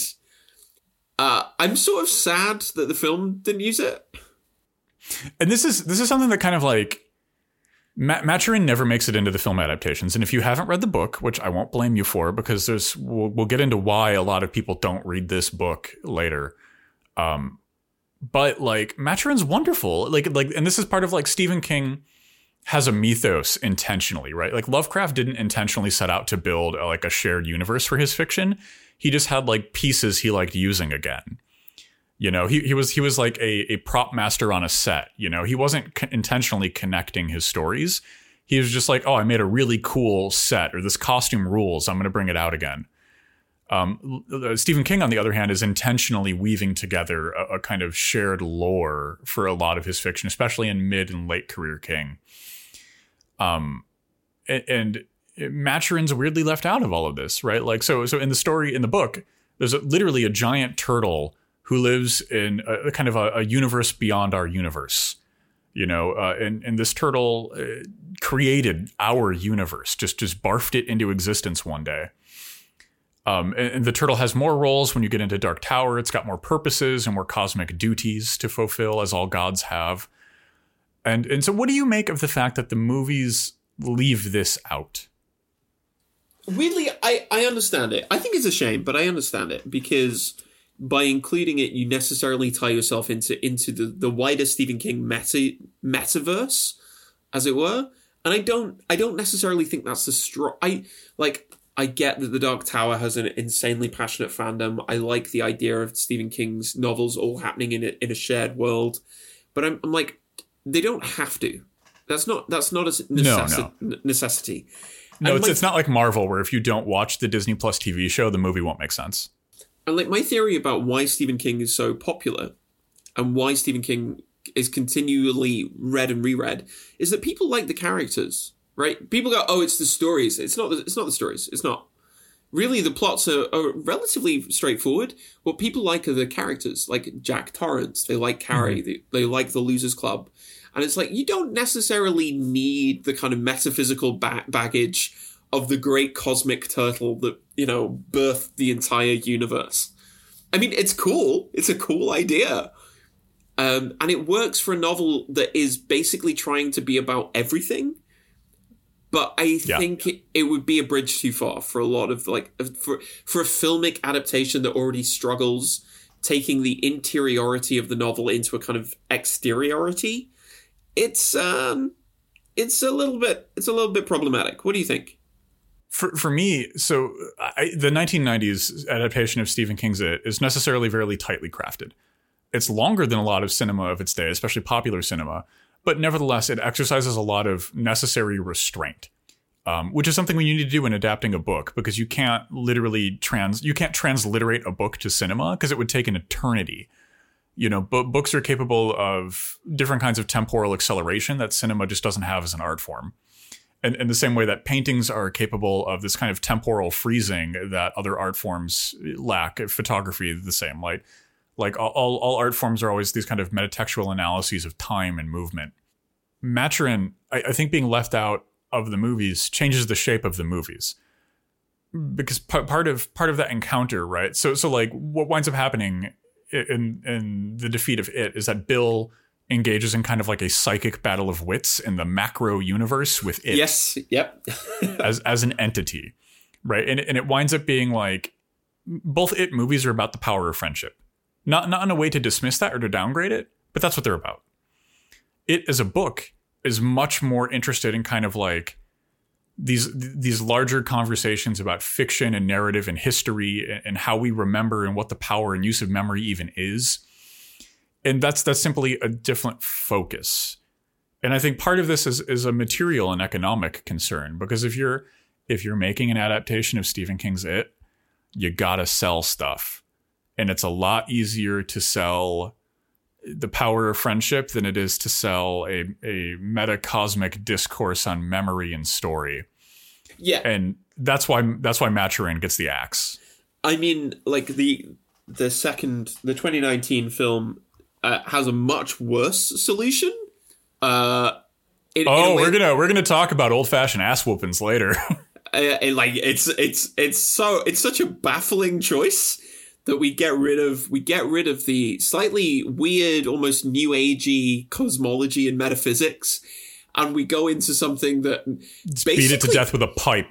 we we basically managed to shoot the entire theme of the first part in the head as a way yeah. of tying up the narrative. Yeah, when you become an adult, you have to summarily execute your childhood. That's how we do it here in America. Yep, yeah, absolutely. You, no, you, baby. You, were you viciously bullied? Were you viciously bullied as a child and uh, dealing with all these kind of traumas? Don't self-actualize. What you need to do is literally take it all on yourself. yeah, yeah. Every every American child goes through this at some point. When, when you be- becoming an adult here in the States means means taking taking a bolt gun to the forehead of yourself as a boy. My God, that what? My well, just fuck. But as, uh, yeah, so as let's, we're let's, talking about the kind of rocking. metaphysics metaphysics of the of of it, we should also talk about the other kind of weird moment, um, which is the deadlights. The the true form of evil, right? The true f- it's it's not yeah. the cl- it's not the clown. It's it's not even the there's there is the light. There is the the deadlights themselves. What do you think Which, about them? Well, we've already established that the deadlights are a pretty direct metaphor for a truck with a six foot hood height. Um, so I think we can just kind of breeze through this section. Yeah, absolutely. Wah, wah, wah, eh, eh, eh. Uh, uh, and of course, and of course, the other way that you can read the metaphor is the Deadlights are uh, a, um, a a meta uh, metatextual reference to the lights of a of a film set. Um, yep, that of course, look, of course. If, that if you look too long into them, will blind you and, and drive you as an actor or writer into a kind of creative madness and excess, which leads into, you know, either the highest heights of Gothic melodrama or the absolute incoherence of some of King's later work. But let's just gloss over that and we can move I, on. I, yeah, I think I mean, it's also it's also a great metaphor for ideology, right? Like like you stare so long at those things and then you lose the ability to move or think for yourself. You're because you're beholden now. Ooh, very good. Um, there we go. There we go. Zizek riding a truck with a six foot uh, uh, hood height, just mowing down the Losers Club. That's that's a, that's in my It remake I just pitched to Netflix. Call so, me. We talked about this a little bit just now. So let let us let's get a little more kind of like metacritical, a little more philosophical with this, which is like if we take it across its three versions, it is in in all of its ways basically trying to deal with the problem of of history on the societal level and the way that that's experienced subjectively, which is through memory. And I guess maybe I want to start by talking about the contemporary version and why. I, I know both of us don't really like it, but why do we think this doesn't work?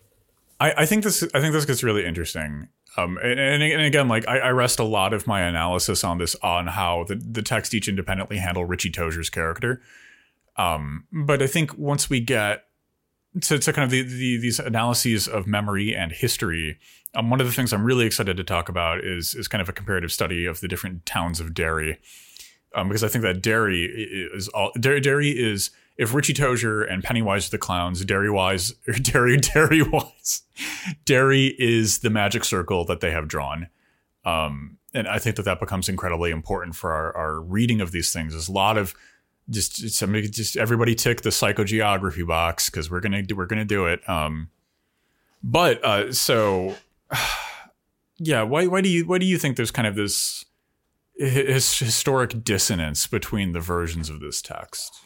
I think it's because the contemporary one is is very faithful to the text, but is historically dislocated. Yeah. So the te- the text is set in the fifties and the eighties. Makes complete sense. Yeah. The contemporary version takes those events and puts them into the eighties and into twenty sixteen. Yeah. And the reason this doesn't work is because events are never comprehensible outside of the social, historical, political totalities in which they exist. Certain mm-hmm. certain kind of anachronisms or certain kind of like what we would now rightly criticize as the problematic elements of the novel, we can go, well, that, dis- that does kind of make sense because it's in the eighties or it's in the fifties. So there is a wider political discourse that we can kind of draw upon. But the fact that this is like the the first film, I actually think is much better than the second because it's it's a lot it's a lot more frightening for a start. Um, yep. And it's and, it, and it, it, it's really well acted, but it's very obviously it's a contemporary film that's showing us the eighties that's supposed to be the nineteen fifties. So it feels it feels kind of historically kind of like all over the place, and, it, and often it's in very small things, but cumulatively you go, this isn't really happening in an identifiable historical past. It's just happening in this kind of like vibe of what the past is supposed to be. And really, when you start doing like vibe-based historiography, you sort of start to col- you start to colla- collapse the idea of historical fiction itself. And I think we need to focalize for a moment because you're absolutely right. And vibes-based historiography is is just going to, to burr its way into my mind. So it's a vibes approach to history is kind of what I do. Um, but no, like, so we, we have to look at how the modern film historically contextualizes the eighties element. And it, that's through music.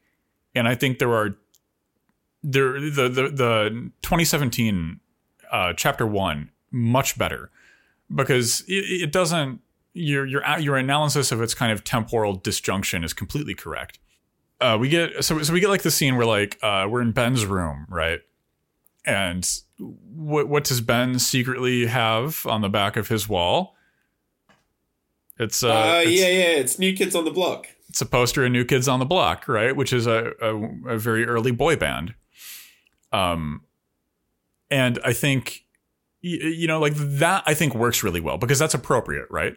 But because because a, a young boy in that time period who really liked that music would also have this kind of homosocial uncertainty about liking that music. Right. But, you know, like fast forward a few years and we get this awful line from Eminem, New Kids on the Block, suck a lot of dick, boy, girl groups make me sick, et cetera, and so forth. And then it gets really homophobic. But like that was kind of the cultural attitude towards that, where like those were girls bands and boys who liked them were transgressing. Right. So naturally, he would need to hide that from the world. Yes. And Beverly respects the kind of tension of that and hides it from his male friends. Um, uh, but that also foreshadows their uh, oncoming romantic relationship. It entwines them on a deeper level. And I think it's very well done. And we get a music pop when that happens too. It's it's a bit of comedy. It is full. It, the book and the original version have a lot of humorous moments. Uh, I, I think that that's done well. But then we get to the twenty seventeen version and we still need to do these weird, like y- using like music as a way to grant historiography.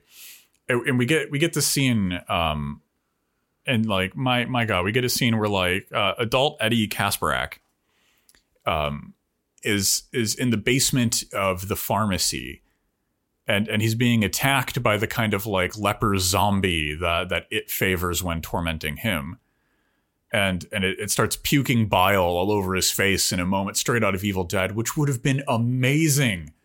As, as just like a gross out horror moment. Like I love, I love it when some kind of horrible monster starts puking all over somebody's face. It's so disgusting.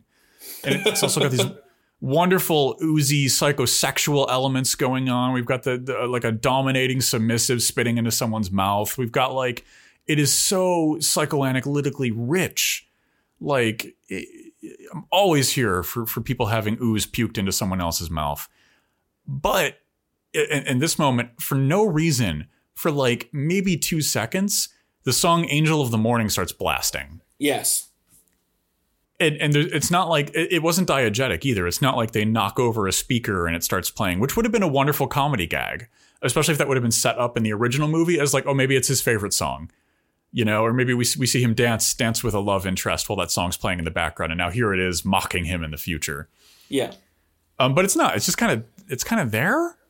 As a as a joke for us, and you go get for, it? Do, do you get it? Do you get it? Do you get the thing? We're referencing history on a weekly, and you go, you, but you're not. You're like it doesn't feel. I really like the details between Ben and Bev, the the younger versions in that, mostly because you're right. They feel organic and they feel like integrated into the characters as a whole. But as it goes on, like oh, there's there's a poster for oh, what is it? It's um. Oh, it's going to really annoy me. What is it? The vampire movie? Lost uh, Boys? Lost Boys. Lost Boys. There's a poster for Lost Boys in the in the background of one shot. And you're like, oh, look, it, it just feels like the film gets so interested in kind of like winking to the audience that all well, of that like organic comedy of a situation just like gets lost. It's not it's not even weak winking, right? Because like there, there is a longstanding and established tradition in horror where you make a wink to other horror. Yeah, of right? course. You go like, totally. You're like, hey. Like, you know, we can all think of the Hills Have Eyes poster ripped up in the in the basement of Evil Dead. You know, like like you you always like and, and that is well respected, too. You always just kind of go like, sup, you know, like you give the nod, the knowing glance to someone that you're like you have a healthy rivalry with or you want to acknowledge the tradition of, you know, you take a little bow. Right. Like but in this movie. And I think there's a moment where it's like it's not like a wink is coy. Yes. A wink is a wink is knowing. Right. There's something suggestive and subtle and sexual about the wink, you know. You but give none of wink. This is. But in the, in this movie, the, the the movie theater has uh, uh, Nightmare on Elm Street, and, yeah, and big do, old do, big old marquee letters, and the camera just like just keeps panning and hovering and and tilting, and it cannot stop making us look at that. Yeah, it's, it's not like, a wink. You, you this is a full it? frontal exposure. Like, do you get it? Do you get it? Do you recognize the thing? Look, it's a thing. Do you recognize the thing that you like? I'm like, oh, come on. It's nineteen eighties just... horror. Do you like it? Yeah, we do you got like it. nineties horror? We, we've got eighties horror. eighties horror is really in. Hey, have you seen Stranger Things? That's what I feel like the twenty nineteen version is saying to me all the time. And this, this I think, is a larger problem that we have to face and grapple with, too, because this is one hundred percent Stranger Things-ified. Yes. Oh, so same yes. with um, Ghostbusters Afterlife and, like, a lot of, like, St- Stranger Things has had this deleterious effect uh, on horror. And I, I'm, I'm, like, there are things about Stranger Things that I would really love and really enjoy. Um, a lot of, and, and again, like, a lot of these are problems it shares with it, interestingly. Like, it just... bizarre powerhouse actors in terms of adults and children cast in Stranger Things, but it's again we've talked I've ta- I've done this bef- rant before and I won't do it again. But it's in service to an Eggo commercial that that winds up doing apologia for the Nazis later on. Like, ah, it's not it's a, this, it's a Mamma actually, Mia, it's this, no this good. Problem of th- this problem of the historiography of the various versions gets us into the kind of political problems. Um. This, like, try as it might to, you know, the novel goes, ah, oh, we're not really doing anything political here. Um, like, we're dealing with big political problems. We're dealing with the, the history of racism in America. We're dealing with patriarchal violence. We're dealing with sexual violence towards children and women. We're dealing with, like, police corruption. We're dealing with homophobia. Yeah. Like, uh, all of these things are kind of like, like, all of this is sort of structural. That's the problem, right? How do you overcome structural... like the structural forces of evil. Mm-hmm. Um, Absolutely. How how do you how do you think the various ad- the two adaptations handle these explicitly political problems? So so I like you know like I made that comment earlier that there's this kind of like juvenile nostalgia that informs Stephen King's hand as a writer, and that's both. I think that by and large that's very good, right? That, that helps him be really earnest and really expressive. And, and there's a certain sense of like juvenile libidinal energy that comes with that. You know, like when, when Stephen Stephen King is not shy about exploring racism and homophobia as topics. He, he's he's not afraid of just just turning that dial up to eleven and letting it play. Yeah, we're going um, there. We're going there, folks. We're, we're we're going there. Yeah. And like that's both for better and for worse. And and I, I think that affords us an opportunity to have a lot of discussion. But when we get to, to the later adaptations of Stephen King's It, I think something is going on, and that's we're we're very coy now. We're very shy. We're an educated modern audience with new sensibilities, and we we can no longer go there with racism, and and and not to say like, oh, hashtag woke cancel culture. We can't use slurs in Stephen King anymore, but it is to say that like we change how we depict things. To, to be subtle now, you know, because I think the, the the good liberal attitude is that racism is a thing of the past. It's a thing of the nineteen fifties. You know, today today we've won. There's a new conversation to have. And that's not really the case. It's just that the decks were shuffled and things have changed form. Yes, I think I think a really good example of this, a really good example of this is uh, Mike's story, Mike's whole arc, yeah. which in the new version is so...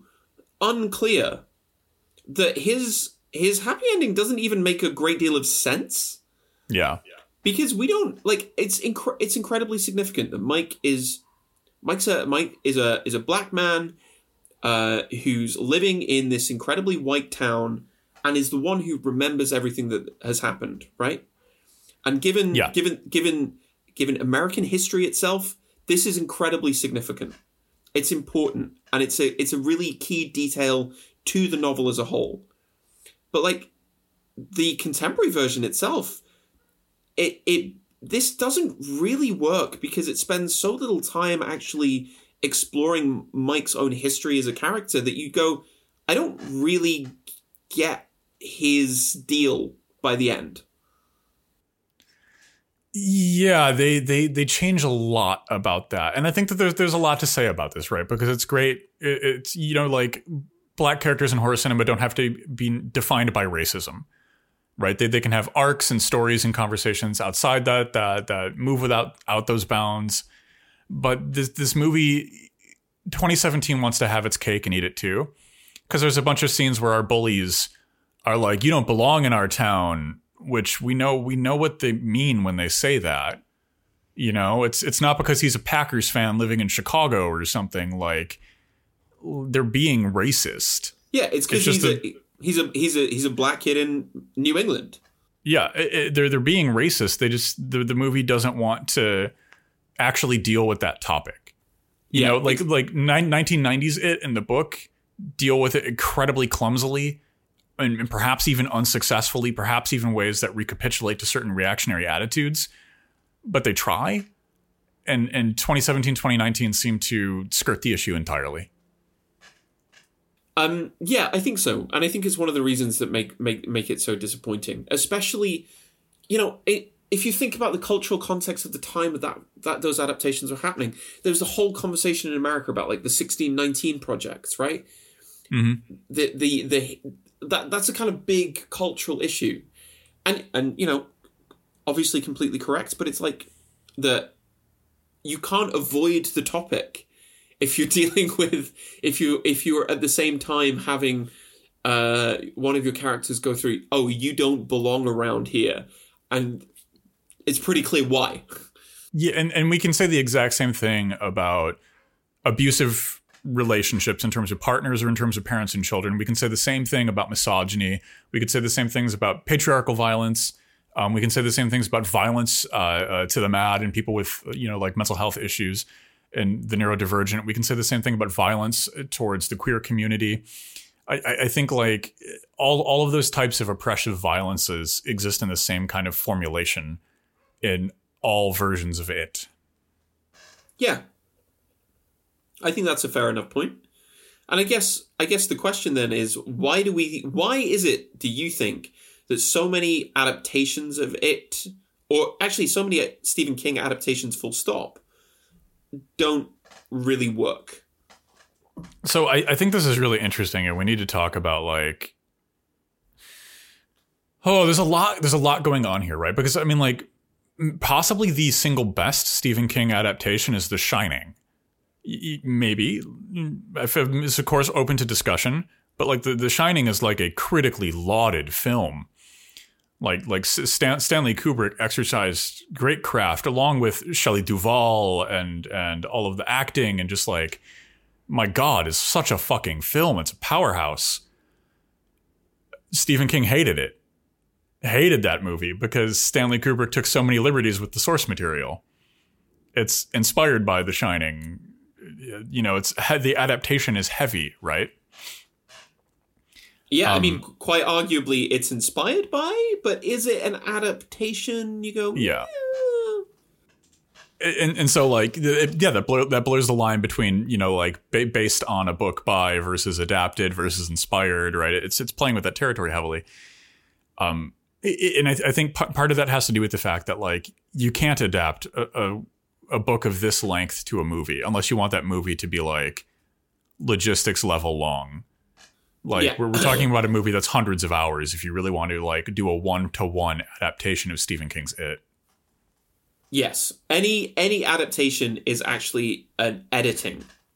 Yeah. yeah.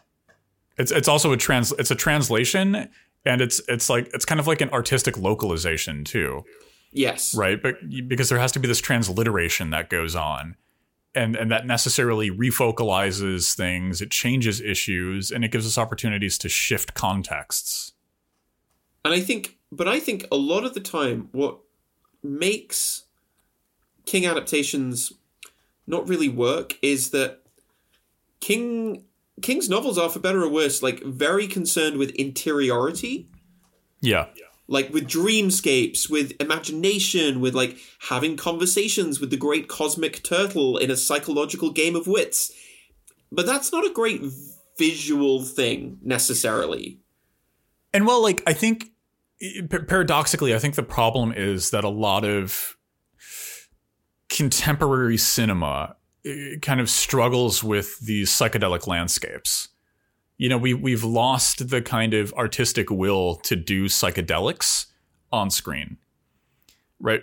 Because in order in order to depict a, a, a cosmic god turtle g- giving you the advice you need to do psychic warfare against a spider demon from the stars, you you, you need the, the same kind of energy that went into like heavy metal or even Fantasia and like... The, the, this w- willing to this willingness to embrace the ridiculous and the excess, but still take it seriously. And I think that's kind of uh, in, in today, like, you know, like I, I think of like Doctor Strange, right? And and like a lot of Marvel's attempts to to kind of go there when it comes to the surreal and the psychedelic. But those are phoned in with with kind of like exploited computer graphics labor. And and they're not giving the the the kind of space and seriousness that they would need. Yes. Yes. Um, I think that's true. I think that's true. And I think it's... We should talk about the things that we actually do like. I think a lot of the acting in in uh, both of the adaptations is pretty good. It's uh, like God tier. It's phenomenal. I think... Uh, yes, actually. Um, in, a, in a lot of cases. There are some exceptions, of course.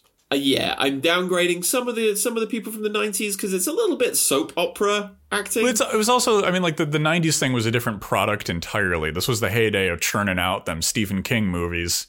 Uh, absolutely, uh, and I think James McAvoy. Uh, I think a lot of the I think a lot of the adult cast in It Chapter Two are just woefully mishandled.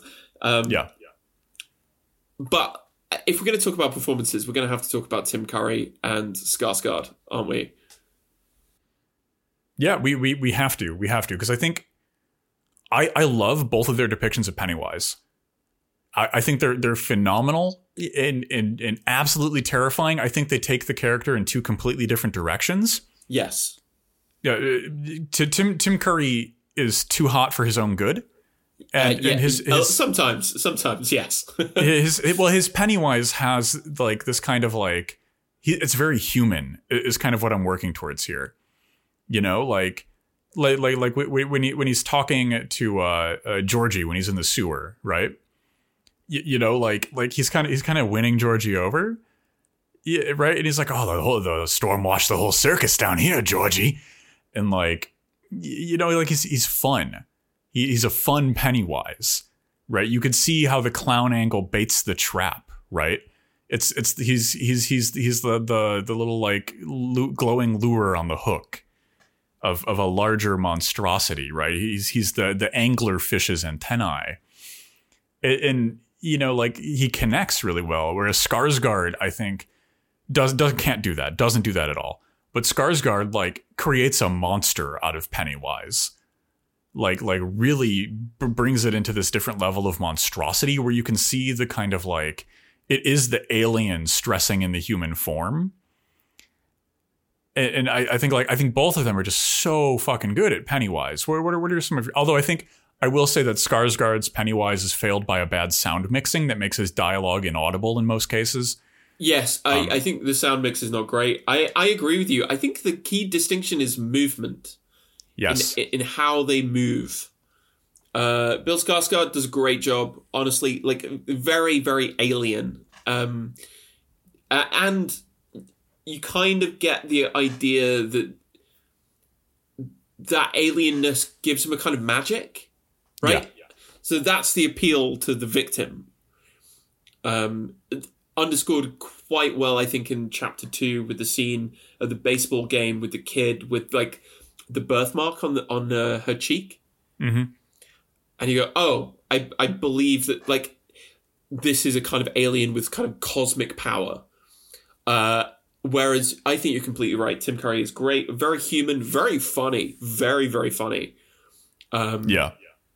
And both of them are scary in, in, in both of them are very scary, but scary for different reasons. They're, they're diverging branches on the tree of the Pennywise character, yeah. Yes, yeah. And in terms no, of their visual... Nothing, nothing oh, but like high praise for them both, I think. Nothing but high yeah, praise. Yeah, and I, I think in terms of visual presentation, they both nail it. Like, if there's one thing that I really, really love about twenty seventeen and twenty nineteen, it's it's the horror visuals. Yeah. Like, I, I think we're, we're, we're, we have a visual effects treat in, in seventeen, nineteen. Yeah, the production um, design, cinematography. I think the cinematography in the twenty seventeen, twenty nineteen one is great. The film looks just lovely. Mm-hmm. Um, clearly, you can they put money into it. They put time into the lighting and the color grade. Yeah, they like, they have more money to have fun with Pennywise when he's the clown. Yes, absolutely. Uh, and his yeah. moment of human transformation, I thought, was super effective. Mm-hmm. Where you see him like smearing on the grease paint. I think that's a great moment in this in chapter two. Yeah, chapter two. I agree. I agree. I, I think that that moment, that moment's also really strong. Um. So what, what do you think then about the exposition here?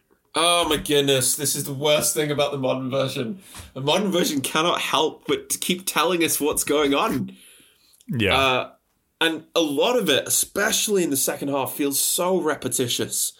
Where you go, oh, now we're going to get this. Now we're going to get the creepy laughter. Now we're going to... I'm like... It, honestly, the second... The uh, twenty nineteen one... It, it, that, you know, we were talking about length. The twenty nineteen one is too long. It's, it's, it's too long. It's it's bloated. And it keeps over-explaining itself. Um, which you only re- really need to do if you're going to get weird. And you're going to do the weird metaphysics of the novel. I, I completely agree. Like, like if, if we do want to get bloated here, we need to embrace the kind of like wildness. And they almost do in twenty-seven and twenty eighteen. We do get the ritual of chud, um, like should. Um, should.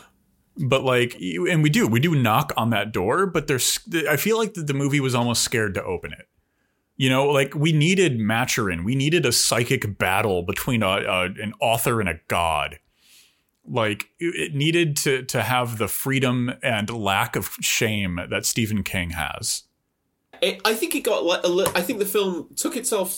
It looked so good. It was very Stranger Things. It was very in. The first one did really well, and you can't. It was help but- it was too aware of the fact that it was going to be able to sell a Pennywise Funko Pop.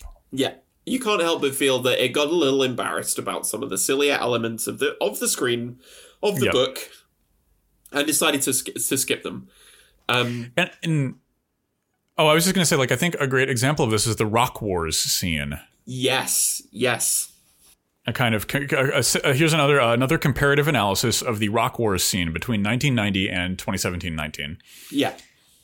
Um, and I think what what I find to be really interesting is they almost strip it of nostalgia for for, for the remake, because in the original, like, I, I've. You know, like, like I was bullied a lot as a kid, and like, you know, like rocks were thrown both at and by me. And so like, there's a nostalgia to that, right? Like there's a kind of like, ah, I've been there. I know what that's like. But, but I think even without that, like, like I've t- talked with friends about that sequence, and a lot of friends who don't have weirdly idiosyncratically specific circumstances, like nevertheless kind of like relate to like your group of friends getting into a confrontation with another group of friends as kids. And and the, the way that that plays out, it's kind of like it, it it has it has all of the right energy for your group of loser friends celebrating a kind of uh, a well-won victory against the town bullies. You know, like the shape of it is so sound. And in the remake, it's a music video. Yeah, yeah. You get the rock war, and then like guitar track kicks in on the soundtrack, yeah. And it's like there's loads of like slow-mo, and it's like. What are you, what are you doing? And I think that this is a misread, because in the original, like the, the rock war is dangerous. It's a fight with people who are trying to beat you. Like it, it is quite literally a war, a very and, small scale, low grade weapons war, but it is like a dangerous conflict. And, and the this, victory is to be celebrated, but it's dangerous. Yeah. And this actually in the contemporary version makes Bowers less frightening. And which is a real shame, because I think the actor yeah. who plays Bowers is the younger version is terrifying. Like, oh, he's gen- really scary. Yeah, he's really scary, because there is this idea of like children and young people are frightening, mostly because in horror anyway, because they don't necessarily have the same kind of internal limits on their own behavior that you do as you're an, when you're an adult, right? So the the idea yeah. of like this older kid. Could kill them and could kill them quite horribly is yep. played as being like very real and very and, pro- and in and in the town of Derry could have gotten away with it totally easily. And then, and then it's like then it's, it's like uh rock war time. Yeah, it's like let's go have fun and have a rock war. And that's like I think that's a weird it's it's it's, it's like what winds up happening is we, we have like sign and simulacra happening with this, right? We we have like the nostalgia becoming a simulation through all of these versions of it, right? Because in, in, in the the nineteen nineties, it it's it's it's this memory. It's a memory of what it was like to go through that as a child. And and it was horrifying, but but also exhilarating and like dangerous, real material life danger. But also when you and your friends won the day, it was to be celebrated, you know, and it was a bonding moment, but a dark one and like traumatic, but also revelatory. And then by the time we get to this new one, it's no longer a memory of engaging in that kind of conflict as a child. It's a memory of the scene from Stephen King's It. Yeah, absolutely. And it, I, I think what underscores this is Stephen King's in this one, right? He's in the contemporary one. Yes. And, and oh, I hate it. I hate it so much. Because we're no longer, we're no longer not even doing the like, hey, do you remember Stranger Things? Do you like eighties horror? We're like going, here's the brand, remember? Here's, here's the brand that you originally, and it's like, Uh, it's so it's it it breaks the frame of the film. It doesn't even like, you know, kick down the fourth wall. It just shatters the narrative coherence of the frame be- of the film as a whole, because you go, oh, it's Stephen King, right? So I completely agree. Yeah, I, you watch the cameo and you go, oh, it's kind of fun, but then you realize it's taken all of the pace out of the narrative. It's it's turned. It's it's like it's kind of like meta nostalgia. It's not even nostalgia in the book. It suddenly becomes nostalgia for the nostalgia of the book. And and so like uh, this is maybe a hot take, but I like Stephen King as an actor. Uh, but weirdly, I think, weirdly, me too. Yes, but but I think I think his range is Geordie Verrill from Creepshow. Like, yes. yeah, yeah, that's yeah. that's it. And I love Stephen King cameos like Maximum Overdrive and stuff like. I love it when you, you give him one line and, and you let him you let him just do his line, and it's it's subtle. It's for the audience. You get it. It's fun to, to have the author in, in the body of the work. It's cool. Like I'm not I'm not opposed to it. But I think in this one, allowing making making his cameo a metatextual conversation about a book being too long with his insert character, letting him talk to himself, as it were. Uh, it's too much. It's it's too disjointed. It's too in, in a in a double feature that's already so long. You're absolutely right. It's a speed bump in the progress of the show. You would have needed to double down. You would have needed to have the same kind of authentic earnestness that King has in his writing. Yeah, and, and, absolutely. And like just just fucking fully go there. Make it a dis- make Stephen King's cameo a disgruntled fan showing up at a book signing. Like like just just eleven that. Yeah, if you're going to go there, go there. Commit. Commit to the bit. All right. Let us let us let us let us dig on into the discourse. All right. All right. All right. So we just we just spent an hour and forty minutes, give or take, uh, depending on how this looks when I edit it, talking about the formal aspects of It, the novel, It, the nineteen nineties miniseries, and It chapters one and two from twenty seventeen and twenty nineteen. And you you know what that means. It's time. It's time for us to visit the quintessential small American discourse town, uh, and and have have what I'm only going to assume is a relaxing time with no cosmic clown spider god demons. I mean, that would be nice. That would be nice, but um. I think I think in order to, to make sure that that is or isn't going to happen, we have to we have to begin with a discussion of agency. Absolutely. Um, and and the ways the various versions of the story deal with the question of agency. In a way, this is a film. This is this is a story about growing up. What does it mean to grow up? What does it mean to become a a human agent in the world? Um, what what do you think about how how this, I suppose we could call it like the meta text of all of the different versions of It, put this across? So I, I think that this this becomes really interesting because there's, you know, horror in its own way offers its its own historiography, right? Like this is a way of restructuring and telling our history. And we see in we, we see a commonality in all appraisals of it, uh, all adaptations rather, that includes this sense of the the adults kind of go numb to, to whatever kind of systemic violence they've been soaking in. And the children react in terror until they reach a point where they also have gone numb. And I think that's an overarching theme throughout all of these, and how we how we kind of confront that state of numbness and what we do about it. What are what are some of your thoughts about this? I think that's I think that's really true, actually, that there's a lot in this about the necessity of forgetting in the process of subjectification. Mm-hmm. And actually, the, both, the, both the kind of paradoxical necessity and impossibility of forgetting. Right, there's a lot that, like, if you remembered everything that happened, yeah. everything that you did in your entire life with perfect clarity, you'd never be able to go outside, right? We wouldn't be able oh, to yeah. cope with with just the kind of like deep level uh, anxiety and humiliation uh, that that carries with it. So mm-hmm. there is ne- there is necessarily a, a process of forgetting that has to happen, a, a kind of like psychoanalytic repression. And the point is not to just constantly recall and relive, but to integrate those experiences that have been repressed and shut out of our mind yeah. in into a kind of like conscious awareness of ourselves as a subject. I, I could I couldn't agree more, right? And there's also there's a, you know like a, to, to evoke some similar philosophical frameworks here. There's a certain ideological apparatus at work when we talk about what we remember and how we remember it. You know, like the the kind of script and narrative forms that we use to address those things that we do remember winds up saying a lot about how we act in the current moment and how we talk about things.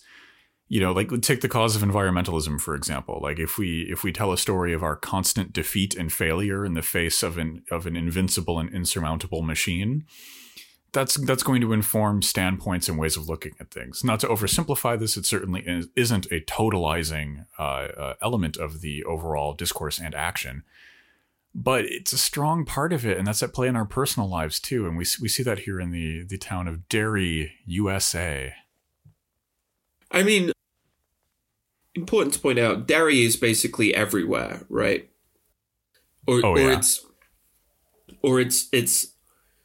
A very particular, it's a, it's an idealized, vi- well, not an idealized vision, but it's a kind of like imagined construction of a certain kind of America that probably did exist in certain forms through, from the fifties through to the late eighties.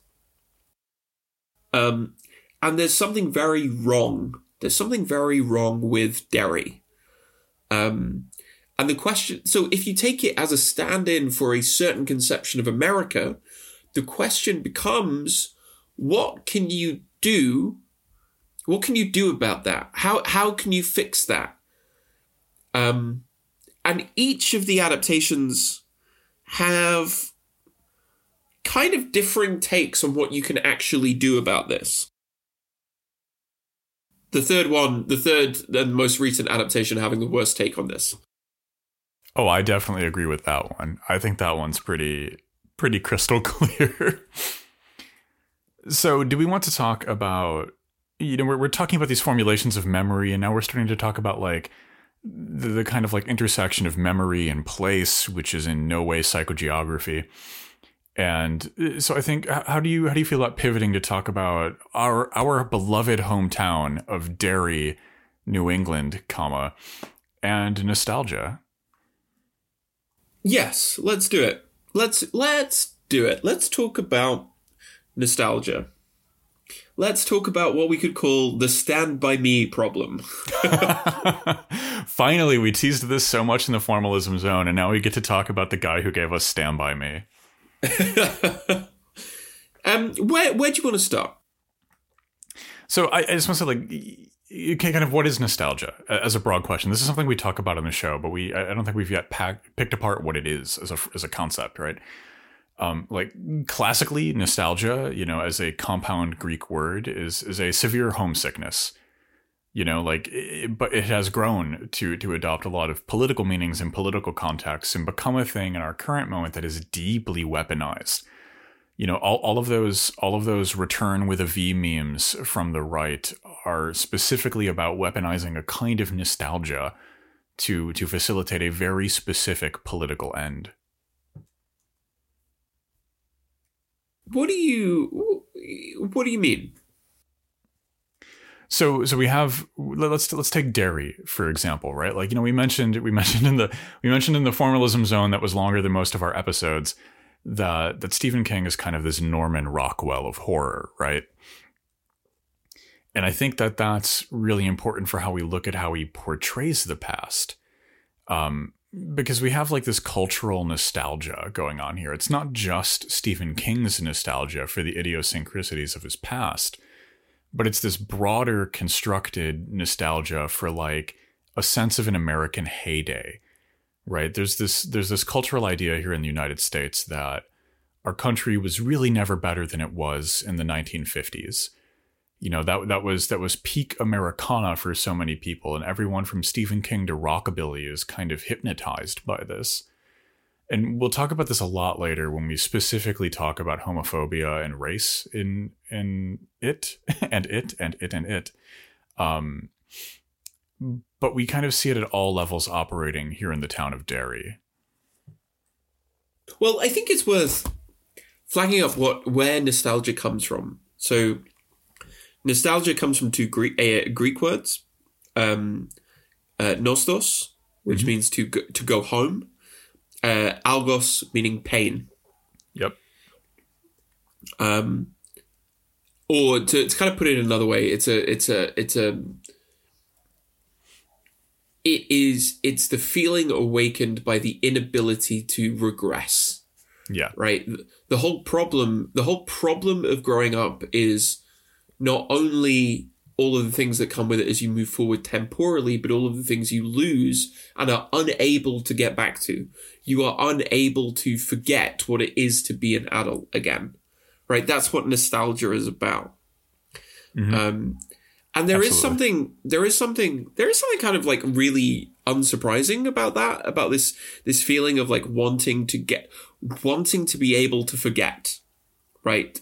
You know, we want to be kind of freed from the problems of adult existence, but there is also something that kind of has a reactionary streak to it in this kind of fetishization of the prelapsarian state of perfected subjectivity that's childhood. Um, wh- what about you? What do you think? Oh, I, I completely agree, because this this isn't... The nostalgia of Stand By Me, and indeed also the nostalgia of It and It and It and It, is, is a very specific ideologically driven nostalgia. It's it's the desire to return. It's it's also this kind of like almost a uh, it's like a broken utopia of of a nostalgic vision, right? Like this isn't even a home you can't go back to. It's one that never existed in the first place. And it's a that desire to regress, right, is also the kind of abnegation of the present, which which is something that we'll get into when we talk about how each adaptation ultimately defeats it, or, or do they? You know, well, you know, the, this desire to regress and to be children again is is also a preemptive surrender in the face of a moment that kind of needs the like post-lapsarian adult mindset in a way. That's my new vitamin supplement, by the way. Buy post-lapsarian uh, adult mindset pills today from amazon dot com. Yes. Yeah, yeah, yeah. It's. I think this this this makes me think about Stranger Things a lot. No! uh, especially in the context of... um. Especially in the context of the of the twenty seventeen twenty nineteen adaptation. Um, yes. Wh- what do you think? So I think like like let's let's look, look for a second at like what's going on in, in kind of there, there's been like I think a, a a cultural shift here in the United States about how we depict childhood, and, and we can kind of track this thing evolving between Stand By Me and Stranger Things. Uh, uh, th- both of them are, are definitely demarcated by pop cultural affectations, which is, in a sense, a little natural, right? You know, we, we all have childhood relationships to music, and because of hegemonic cultural structures, we're often going to share those. Yeah. Um, this is especially true in a contemporary digital sense when we all have access to a similar pool. Um, but, like, I think a lot of the the youthful nostalgia that Stephen King is expressing in, in both um, The Body and uh, It and It and It and It. I'll stop doing that. I'm done with that joke. I lost mileage on that one. Um, but like, I, I think something that's changing here is we're seeing the focus shifting, right? Because oh, like the the boys scraping their knees when they're when they're wrestling down by the creek and then getting a Coca-Cola beverage uh, from from the local soda shop. Like yeah, like there's marketing has crept its way in, but in Stranger Things, I feel it's marketing is the thing that comes first. You know, like this this is this is about how can we sell these songs? How can we sell these Eggo waffles? And like it's it's become the focal point, like the thing that it hinges on is advertising revenue and sales, right? How many how many Funko Pops can we make? Oh, you can buy the retro eighties Stranger Things light set now, like the Christmas light set from the first season. And and all of our past is for sale. Every single thing is to be mined, you know, and, and the depiction in childhood we get in it, there's almost this like, there are certain things that it's very difficult to convert into a paid experience. It's very difficult to sell hanging out with your eight close childhood friends down by the river in the woods. You know, it's hard to turn that into a Funko Pop. It's it's hard to convert there, but it's really easy to convert it when you're hanging out with your friends with your Stranger Things branded Duracell flashlight. Yes.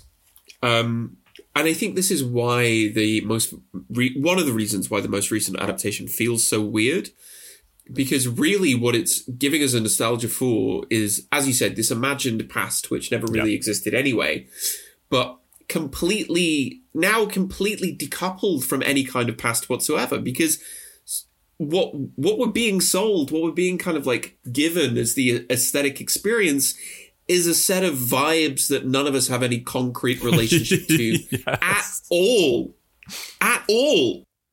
Yeah, yeah, it, exactly, right? And like, I, I feel like this is one of the it, biggest. It's, yeah, oh, it's the on. it's the simulacra of history. Yes, precisely, precisely, and it's it, this is one of the biggest shortcomings of twenty seventeen and twenty nineteen. Right, is that this this is something we talked in the formalism zone a, a bit about, but this is this is nostalgia for the depiction of childhood in Stephen King's It. This is not nostalgia for a childhood. And otherwise, the shape of those childhood scenes would have been a lot more different. Like, you, you know, and again, like like to, to go back to all those Richie Tozier moments where he's in the background wrestling over a trombone while the kids are discussing all the rash of child abductions of their friends from school.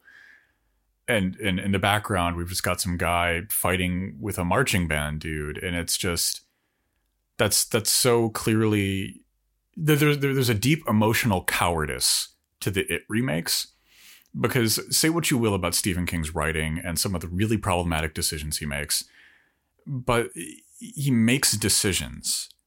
And in the new It, it's like, oh, well, you can you can focus on the foreground if you want to have serious emotional gravitas. Or you can focus on the background if you want to giggle at the kid fighting over a tuba or a trombone or whatever. And like, it's it's so it's so frustrating. It's so focus grouped. It's it's so done by way of marketing. Well, I think I think to kind of dig into this more, maybe we should like so. A kind of obvious point I could make is that really this is the the most frightening thing in the story is not Pennywise the clown. Penny like. Our evil cosmic spider demon is not the not the only problem, but is rather the the exemplar, the psychopomp of structural horrors that exist in any kind of coming of age, right? And I think it's probably oh, worth yeah. taking taking a minute to talk about some some of the various problems and traumas and structural issues that all of the different versions try and tackle, because on a certain thematic and formal level, the novel is a coming-of-age story, right? It's it's the Bildungsroman. It's a it's a pulpy novel of education, right? What does it mean to grow up? Um, and to do that, you have to deal with the various systemic horrors, that of which Pennywise is only the kind of like mascot, the figurehead, the totem. Um, and I think the easiest way to do this is to start out, out by talking about Mike, Mike Hanlon. Uh, keeper of yeah. the history of, of, of Derry in all the versions, um, and how Mike is treated and understood in each of those texts. This this I think is incredibly important, because you're right. Pennywise Pennywise is merely the like symptom in a greater plane of terror. You know, I, and I think this is one of the things to kind of recognize about the fear that Pennywise represents, or the type of fear, is that it's very difficult for a creature to Pennywise, like Pennywise to exist in a world that isn't riddled with systemic forms of oppression. Like like Penny, Pennywise is merely emerging as a symptom in a plane of oppression. You know, half the ways, maybe more of that, the ways that Pennywise is manifesting fear in these children is the ways in which they are victims of, again, systemic oppression. You know, he, he's not just appearing as the mummy and chasing a kid who's afraid of the mummy because of the mummy. You know, he's he's also showing up as abusive parents. He's he's manifesting as all of these other issues. It's very important. But Mike Mike is definitely the loudest in terms of how, where and how hard these texts go. So let's let's kind of talk about these, like about how Mike is treated. Um, and we talked about this a little bit uh, in the formalism zone, but it's a big, I think it's a big failure of the twenty seventeen twenty nineteen version that it leaves a lot unsaid, and it doesn't have the same uh, kind of unembarrassed willingness to go there that the novel does. Um, yeah. The way the way that Mike, because Mike is Mike is a young black kid, and then a then a, then a black man in this seemingly very white uh, New England town. Um, has a has an enormously tragic history, which in the contemporary version is never really properly explained, but it's only kind of alluded to in various ways. Um, what what are your thoughts? What do you think's going on here? So the the kind of the thing that I would say is that this is there's almost a problem that's happening with all versions of Stephen King's It. And that's the, the, this kind of Rockwellian nostalgia that we deal with and, and like Stand By Me and Spooky Stand By Me colon Stephen King's It, is that it winds up also being nostalgic for racism. And in in a way that's kind of nostalgic for specific cultural forms and understandings of racism. And I can't help but feel that there's, because in American liberal politics, there is a lot of self-congratulatory conversation around topics like race and homophobia and other types of systemic oppression. And and th- there's a there's a very pre- prevalent attitude of, oh, well, that's the past and look how far we've come. And and I can't help but see a lot of that in how these texts treat Mike's character as as a uh, as a self-congratulatory pat on the back to, to kind of this presumed readership, uh, especially as the text flows forward in time and doesn't really ever grapple with these issues. It, it evokes the form of race and racism, but Mike Mike is a background character. This is Bill's story pre- predominantly, right? This is the story of our self-insert successful horror author. I mean, this is what I mean when I say the twenty seventeen twenty nineteen one is like vibes based, right? Um, because you like if you had made the choice to to do kind of a weirdly maybe a more faithful adaptation of the book and set it in that split timeline of the fifties and the eighties rather than the eighties and twenty sixteen, um, it, it, in some ways I feel like they could have they could have made much more of Mike as a character. Um, and dug into the motivations of why why someone would would either want to stay or maybe probably more accurately why somebody had to stay, yeah, uh, in and didn't have the didn't have the option of getting out, didn't have the option of forgetting everything. Um, and I actually think that that point of like it's it's not actually about racism, especially the contemporary version, but it's kind of nostalgic for a sort of, sort of like personalized. Um, individualized conception of what racism is that, that that obfuscates the systemic nature of racial discrimination, especially in the context of America and American history, I think is super important. Yeah, to build off what you were saying, like this is it's it's the aesthetic of racism and not racism as a real world material problem. You know, it, it winds up being an affective representation rather than a, a kind of troubled exploration of what this means for Mike as a character and Mike in the society in which we find ourselves. yeah, why Mike had to stay, why Mike is the one who remembers. Like, this is also, like, it is, it's so, it's very deliberately done, right, in the novel, that it's, it's, it's, uh, it's the black character who's the one who kind of keeps the history, mm-hmm. who kind of calls everybody back together, and so little is done with that, really. Yeah. Um, which I think is such a disappointment. But there's another aspect of the contemporary version that we have to talk about here in the context of, like, race and American history. Uh, we have to talk about, uh, we have to talk about the, the ritual of really gross appropriation. Yeah, it's, this is a problem when you talk about, like, American Gothic, but, like, genocide is is so heavily a, a significant part of that shape, you know, of, of that kind of, like, the shape of, of American Gothic literature, right? Because the space that these stories take place in, it's slavery and genocide. Um, that, that, that is what clears the way to have antebellum Southern Gothic and, like, contemporary, like, the, the Gothic of Stephen King, right? Like, you know, like, when we, when we look at the shape of it, you know, like,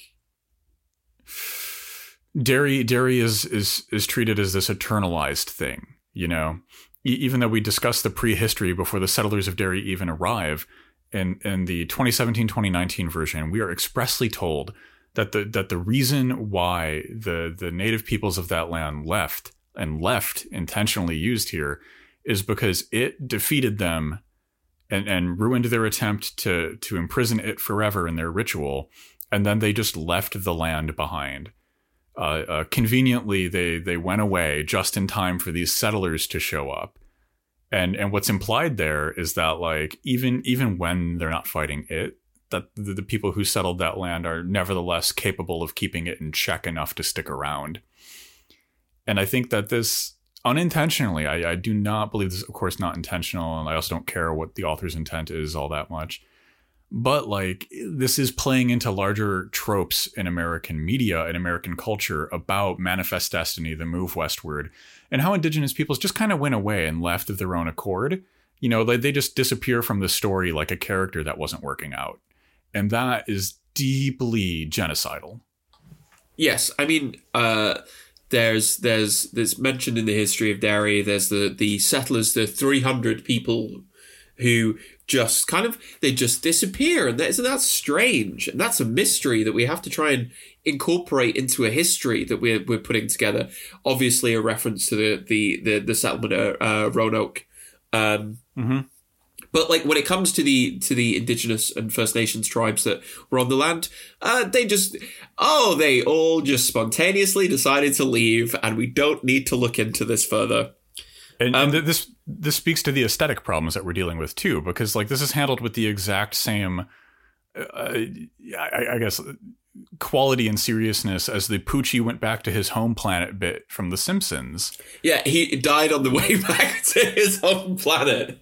And that's terrible, right? That's horrible what's happening here. And, like, the, the fact that, and I think it's specifically because these texts, especially from this period of King's writing, are so interested in childhood nostalgia, which puts us in conversations with the mythologies and storytellings of our past, and and specifically what nostalgia is and who nostalgia is for, right? And, like, yes, it, it completely erases that that presence and any complexity that that could bring.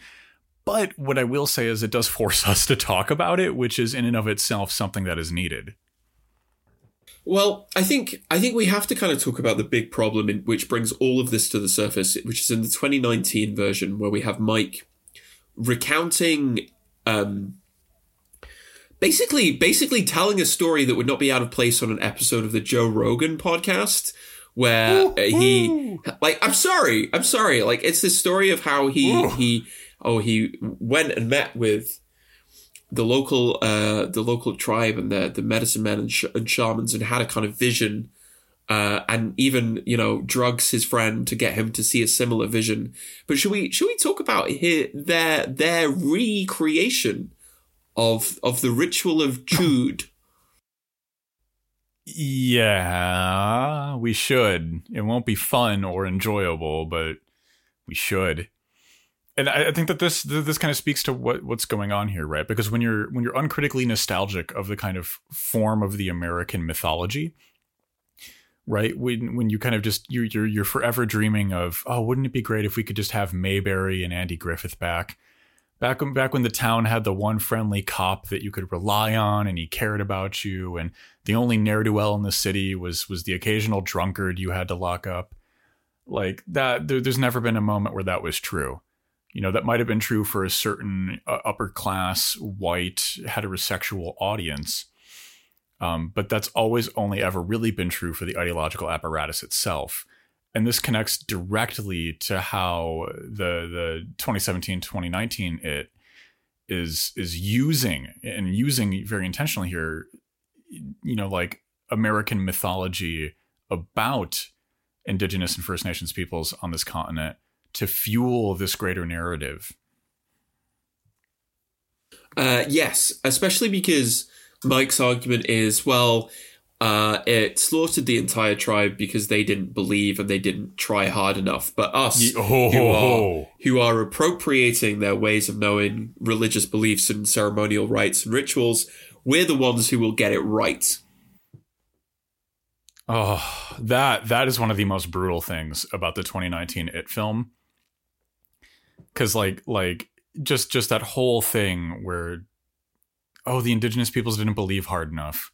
They didn't want it bad enough, but we do. And that's why we're going to kick its ass and reclaim our underscored land. Like to, to put that out in twenty nineteen, when I wonder what else was going on in the year twenty nineteen in American culture. If I remember accurately, everyone was a child and we were enjoying soda pop and ice cream cones down by the creek that year. Nothing else happened. Okay, good. Um, like, yeah, nothing else happened. Uh, You know, and uh, the big cultural products were not based upon this completely imagined and recycled history that has been reduced down to a few cultural artifacts of consumption in a, in a move of, like, honestly, epistemological violence that is genuinely staggering. I mean, this is it's the liquefaction of actual history, right? It makes yes. it impossible to think the past with any real understanding, either on the subjective Uh, kind of individual level or on the, the macro level of like when, societally. When I say that this is genocidal, I mean that very literally, right? This, this is part of the project of genocide, cultural genocide, and ethnocide, right? Like, like, like th- this is, you know, certainly Stephen King's It will not bear the cross for, for the many sins we're talking about here. But like, this is nevertheless participating. Right? To what degrees it's participating and how it's participating can become a very important conversation, um, which we're having a part of here, hopefully. yeah, yeah, absolutely. Um, so, so with that said, would you like to move on to a much more pleasant and lighthearted topic, the police? Oh God, this. Oh, I was I was flicking back through the opening of It. And my goodness, mm-hmm. there is some, there is some prime East East Coast Boston Irish police right in the opening. Ooh, oh this boy. is bad. Like, this is bad. People like people like Stephen King's characterization, but like somebody very much does rely on like stereotypes and tropes to an almost uncomfortable degree, especially in a novel this big. He's like. He's like handing out four-leaf clovers and clicking his heels before he rides away on a little rainbow to his pot of gold. This is like unbelievable. Uh, which I think also becomes, you know, be- beyond the fact that like this is like one hundred percent a like it's it's comical how stock that character is. Yeah, and I think it, it, in a, in a way that like unintentionally puts the rest of the nostalgia in stark relief. Y- y- you know, because like this is this is like the. It's like when that character steps on screen, especially in the, in the movie adaptations, it's like it's like a character from like an S N L sketch just walks into the nineteen nineties It miniseries and, and does does his like Bostonian Irish cop bit and then walks out. Yeah, basically. I mean, there is it's it's it's like, you know, yeah, you know, any book that opens with like a six-year-old child getting its arm torn off at the shoulder, you know, there's like there's like a corpse that floats down the river that's had its penis bitten off by f- like we're not in the realm of like good taste and like strict realism here. Yeah. Um, but like the the Irish cops, who are like stunningly homophobic as well, um, are just just. Uh, amazing. I don't know how anyone went, yeah, maybe dial it back a little bit here, Stephen. Yeah, this is this speaks again to my formalist comments about editing being required for like pacing and tone.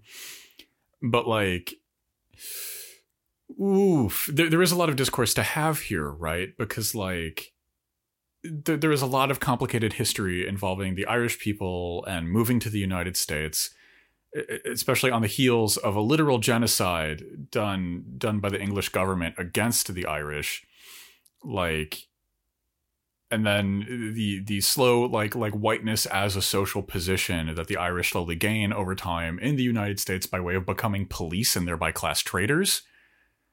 Like, this is oh this is so oh then we have to talk about Appalachia and ah. Well, there's two I, things. My brain two, cannot contain all of this right now. There's there's a point that I want to make, right, which is that the police, law enforcement structures, are basically um, biopolitical and juridical mechanisms of epistemology, right? Yes, go off, yes. So the police are basically about decoding and deciphering and imposing certain sets of knowledge on a community. Yes. In contrast it to... Re- it's revealed that that is effectively useless, right? It's useless, and it's useless generationally. However, mm-hmm. there is another discursive tradition of epistemological uh, structures and frameworks, which is so much more useful. And that is librarianship. Here we go. This is something uh, that we talk... A, a, oh, oh, go on, go on. This is something we talk about a lot, and it's and it's super it's super important, which is access. Shout out to Library Punk. Shout out to our friends at Library Punk. Absolutely, uh, go listen to that podcast I, if you want the best left library analysis out there. But this is why this is why that show is so important, because history is not some kind of like history is mediated to us through the reception of knowledge, right? The, and so the organization, distribution, and access to knowledge is so important. It's a crucial site of political struggle. And so the only way, like, Ben and Mike are able to kind of, like, explain and understand what's going on is they have access to the library. Like, w- we understand ourselves when we have access to history, and that's mediated through the organization and systems of knowledge that we have inherited. Right. So if you actually want to understand a community, where do you go? Do you go to the police or do you go to the library? And the answer that you give to that question is going to determine what you think about the community that you're a part of. OK, here here we go. Right. Because this is also a formal element when we're dealing with media. Right. But because we need to ask ourselves formally, why is it that cops are are recurring characters as heroes in stories? Right. And I think one of the reasons is a formal element, because who else in society is just kind of allowed to know stuff and go places? Y- you know, like like if a cop wants to go into a building to, to chase a zombie, they can. No one can stop them. They're the police. If they want to find out something, they, they, they can. No one can stop them. They're the police, right? This is how society is structured. Uh, of course, that lacks a material interrogation of what cops are actually for, which becomes the problem and thereby generates propaganda.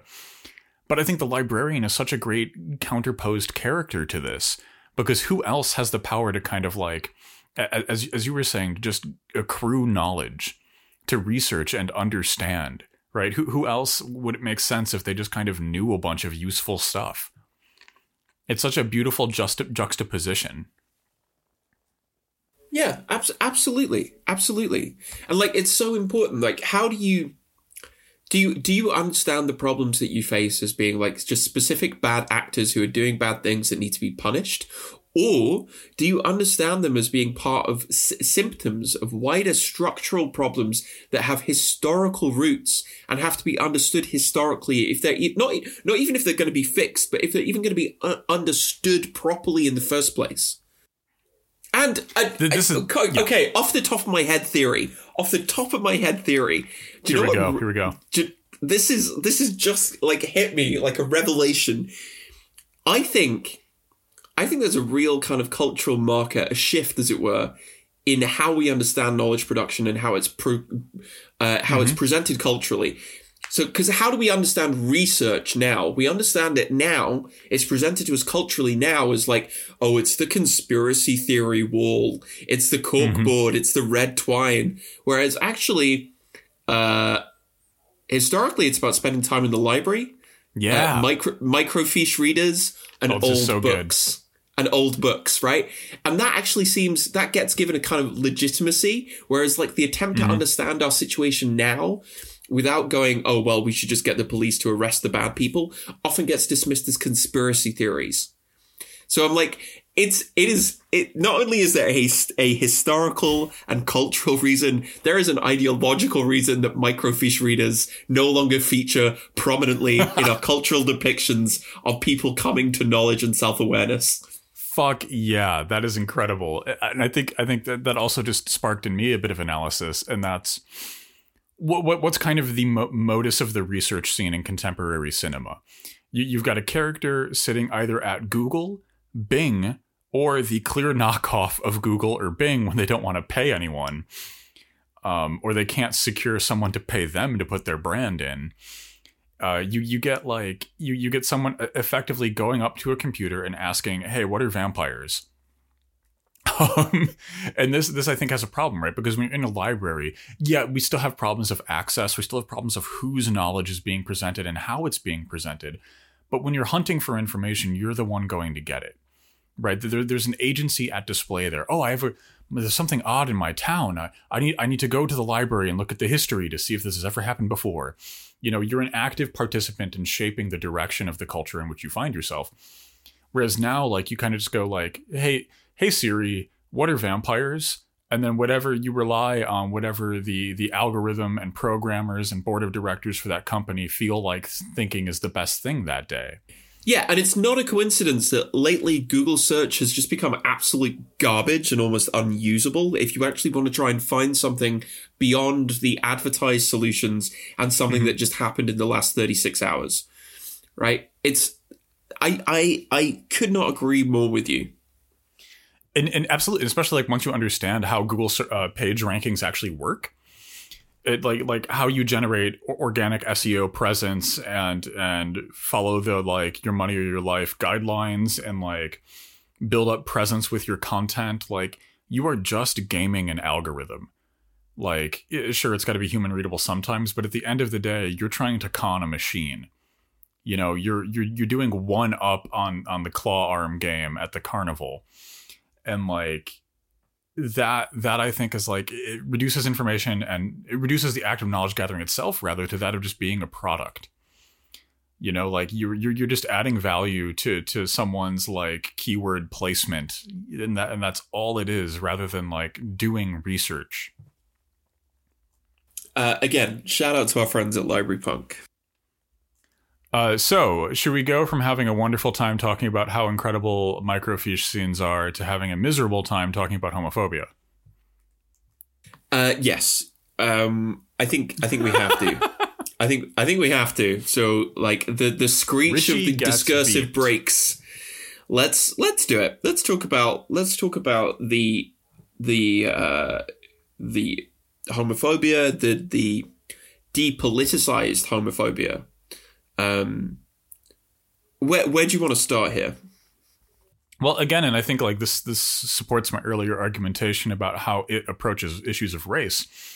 But what we see here is a nostalgia for homophobia, right? Like, you, you know, we're at a weird place in American history where uh, the, these rights appear to be crumbling rapidly while advancing rapidly in other areas. It is very accelerated in all directions in the worst ways imaginable. But there's, there's this kind of like pop sensible vision that were like post homophobia in a way, right? You, you know, the you know like you know presidential candidates are like, oh yay, waving rainbow flags and and showing up in pride parades and my how far we've come, but like that that underlies countless other issues, right? That that that that you know un- undermines issues of homonormativity and and who, whose victories are there and how they were achieved. This this erases and abnegates history as like, oh, like wasn't it great when when this political leader gave us the right to get married or gave us the, the, these other rights, when no, they were actually won by people fighting and dying in the street. And like it, it, it's it's like using using homophobic pain as a plot device. Oh, okay, my my pre, my presumed liberal readership. Do you want to know how bad Derry is? They're they're doing homophobic violence down there, and like, it, but that's it, it winds up being extracted from the story. Like it's it's just there to flex on how bad Derry is and how how wicked the people are for doing nothing, and it's not actually in the story. I I I I, I agree. I I I think the twenty nineteen film. Uh, absolutely underscores this because it opens with, uh, I think, arguably the most controversial scene in the book, uh, and certainly the most troubling Second? scene in the book. We we, we will get to, we will get to that. Second. uh, yeah, second, um, which is like a vicious homophobic hate crime. Mm-hmm. Um. And it's and it's and, lavishly displayed too. We we get uh, a lot of time to soak it up, it, especially. Uh, and, and sorry, sorry to interrupt here, but like it, it contrasts also with Richie at the end. How how much volume and and noise in it is spent like reveling in homophobic violence versus a, a, a gay man finally signaling that he might be ready to come out. Yeah, right. Um, yeah, sorry. Please continue. And. It's it's explicitly depoliticized. It's depoliticized and it's made yeah. into this, oh, well, that's just what Derry is like. And it's like, no, uh, this kind of like violent homophobia is a political problem. Like it's it's honestly, it's unforgivable given given exactly what you talked about in relation to Richie. And it's like it, this feels it feels like a very sleazy remake of Cruising. Uh, yes. That nineteen eighty, uh, I think it's Al Pacino. Oh, it is um, Al Pacino. and, and you're like, it is a young what? and suspiciously attractive Al Pacino. So you're like, what is this? What is this presented this way, doing in this film at this time? Yes. And I and the filmmakers don't really seem to know, other than like, well, we're doing a Stephen King adaptation, and he put it in his book. So what do you want from us? And, and again, we're not we're not moralists. You, you know, like it, it's not on principle bad to have such a grotesque display of homophobic violence in your horror story and or film. Absolutely. Absolutely. No, we're pres- we're not moralists in the slightest. But the problem is that the violence is decontextualized yep. and deep and depoliticized. Yes, absolutely. And like, also, this is this is this is something that's ostensibly decoupled from the character where it matters. Precisely. And this is a film that's ostensibly set in twenty sixteen, right? Tw- oh, twenty, yeah. twenty sixteen. Hmm. Huh. I wonder if there was any kind of political content that might give kind of meaning and greater significance to violence, particularly mm. against queer and L G B T people. I couldn't wonder. Think of one. But no, could, we just couldn't think of one. And we decided to put in what even back in the late eighties was a pretty homophobic scene. We just decided to do that again, and and it's such a it's such a stock, like like the villains are so stock too. You're absolutely right. They're not in conversation with who's doing hate crimes today. You you know you know it's it's it's it's not like Greaser Benny and his his two best friends Chutto and Burpham. Like it's not this these fucking like. Cartoonish Power Rangers bad guys. Yeah, th- these evil greasers. That appear in every Stephen King novel that's set it's, in the fifties. It's literally uh, organized fascist paramilitaries. It's it's not like the, the goofy bullies from Casper. Like, my yeah. God, how out of touch. How out of touch.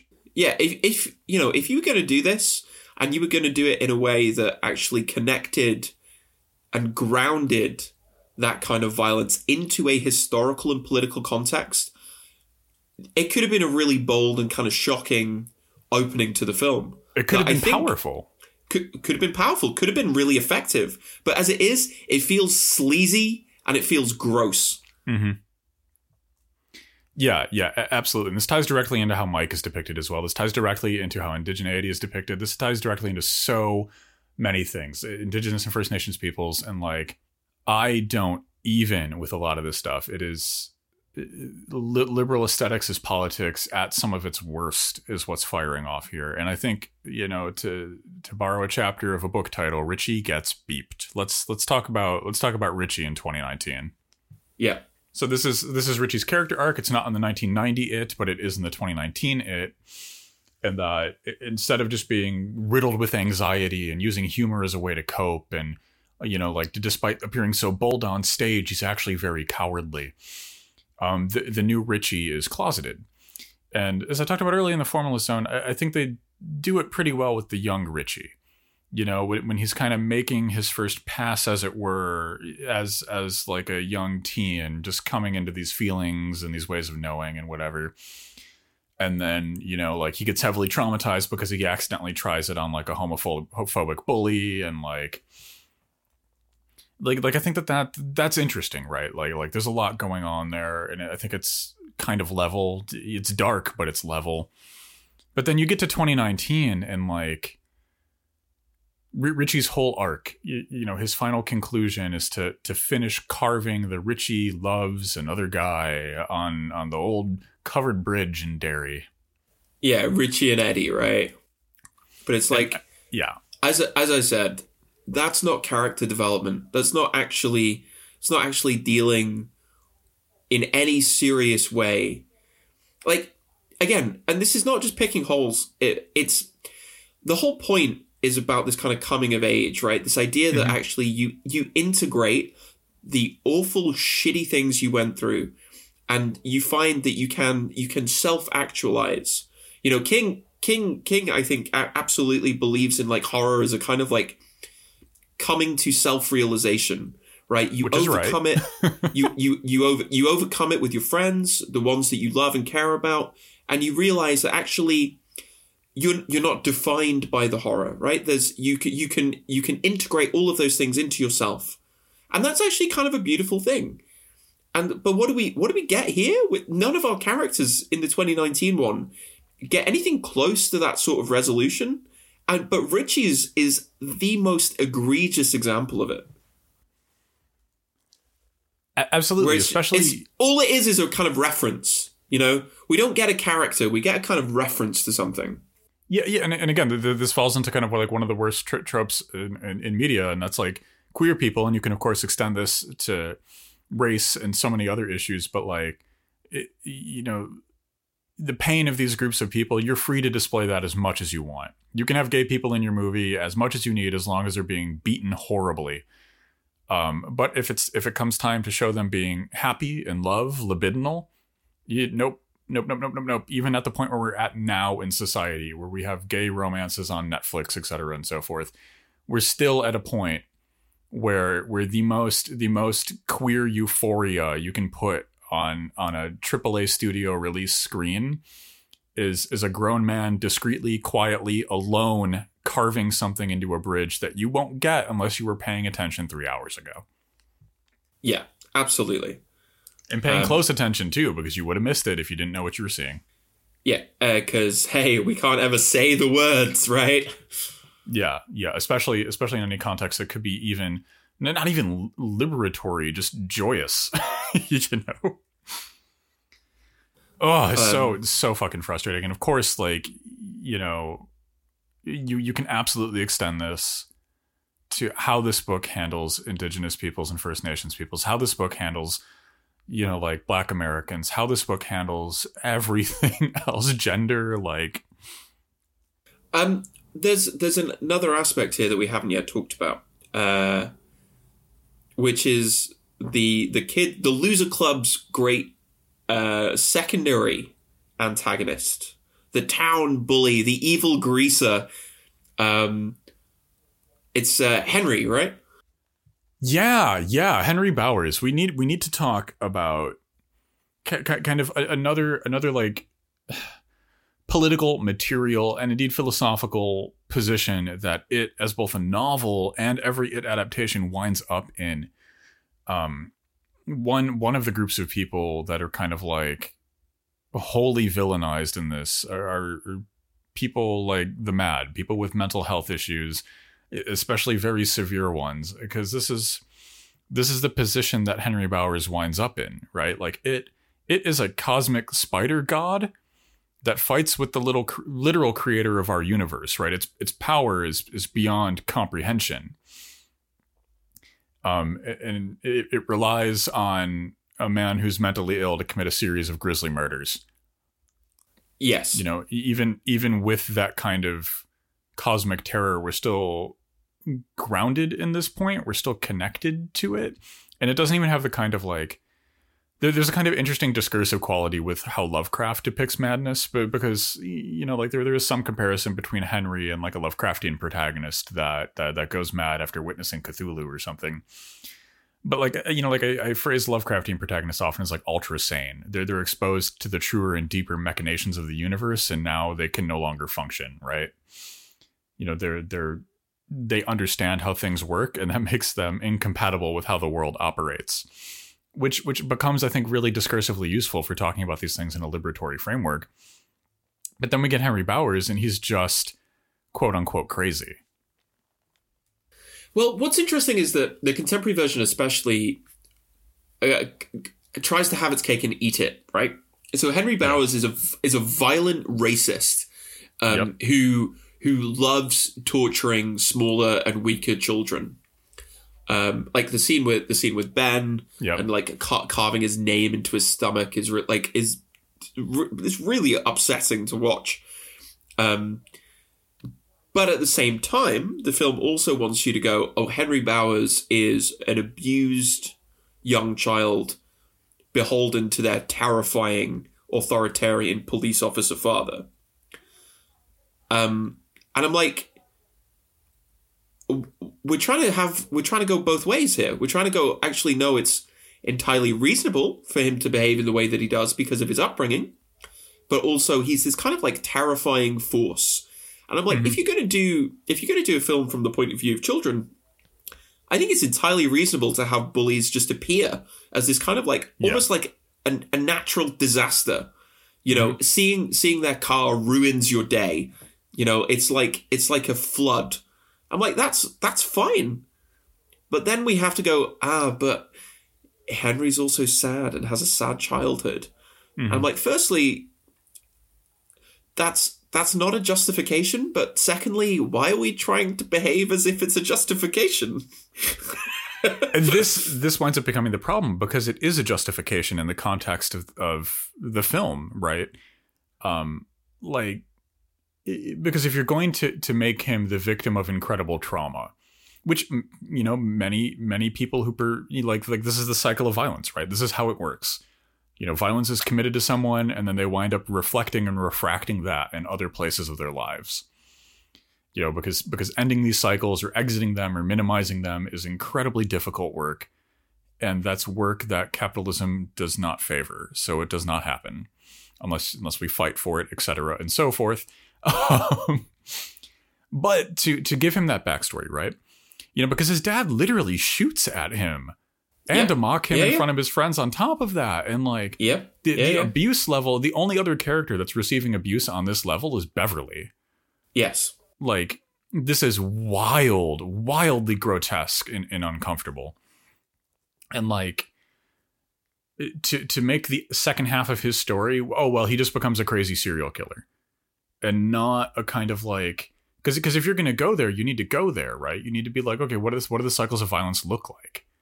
You know, you know what happens to his character, what happens to his agency, instead of like, but because it, you know, it's one thing if he's just a prop the whole way through the movie, that almost makes it more palatable yeah. in a sense because it's discursively simpler.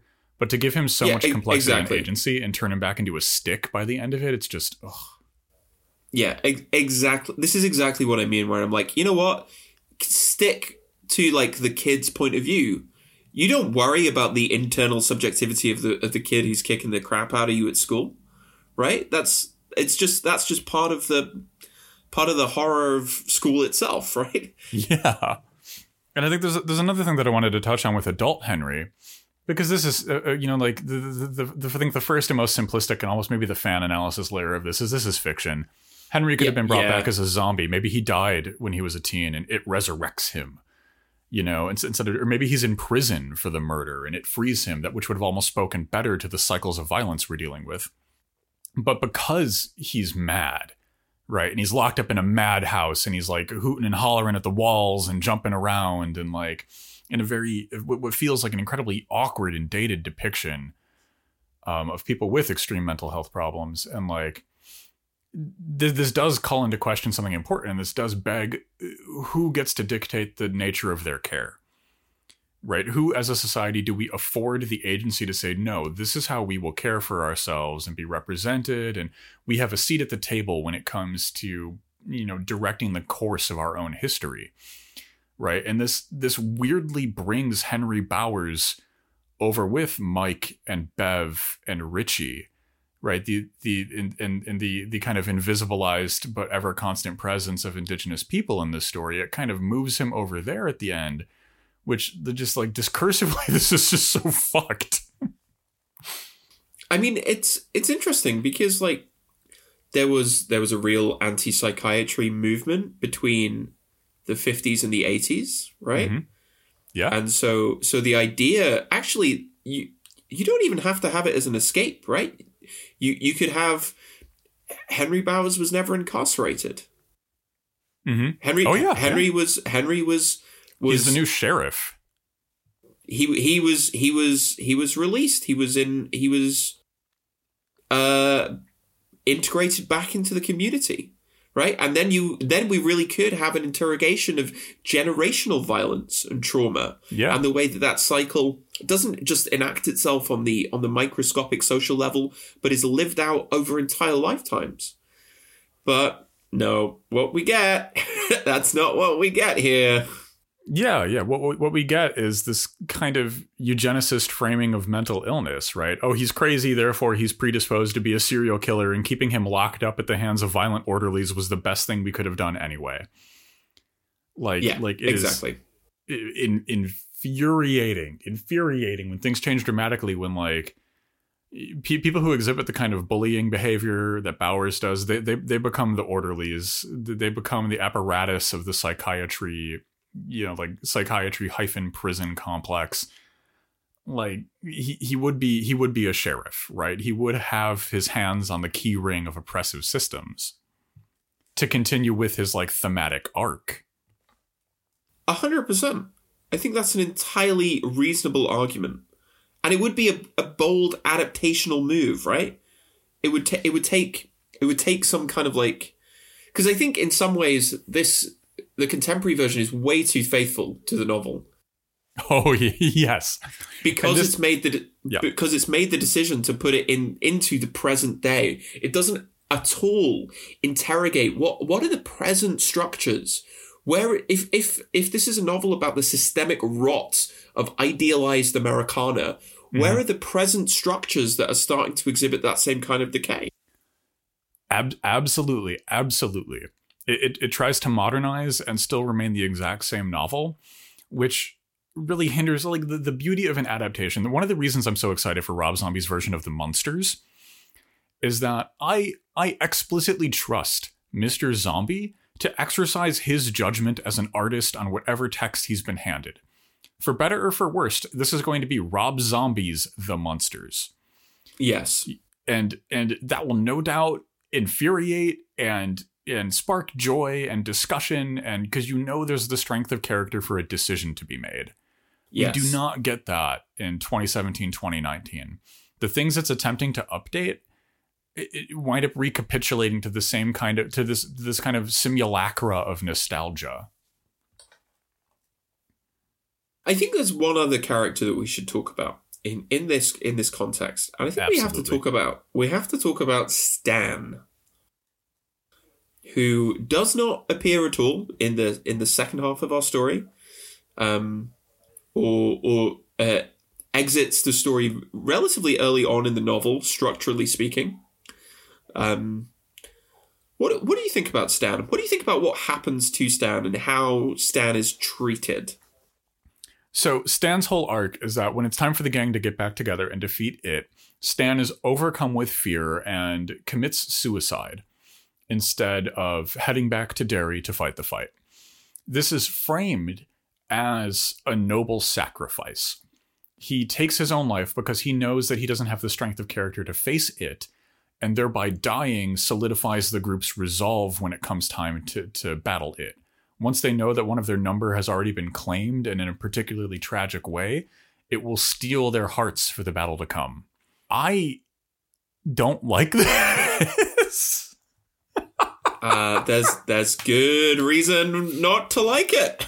And it, this ties right back into, like, because, you know, for having a conversation of mental health and madness, suicide is right there. It is right there in the conversation. Um, and it's, again, like, we have a question of who who, who are these narratives for? Who is queerness for in it? Who who who is race and racism for? Who is genocide and the history of indigenous peoples in North America for in it?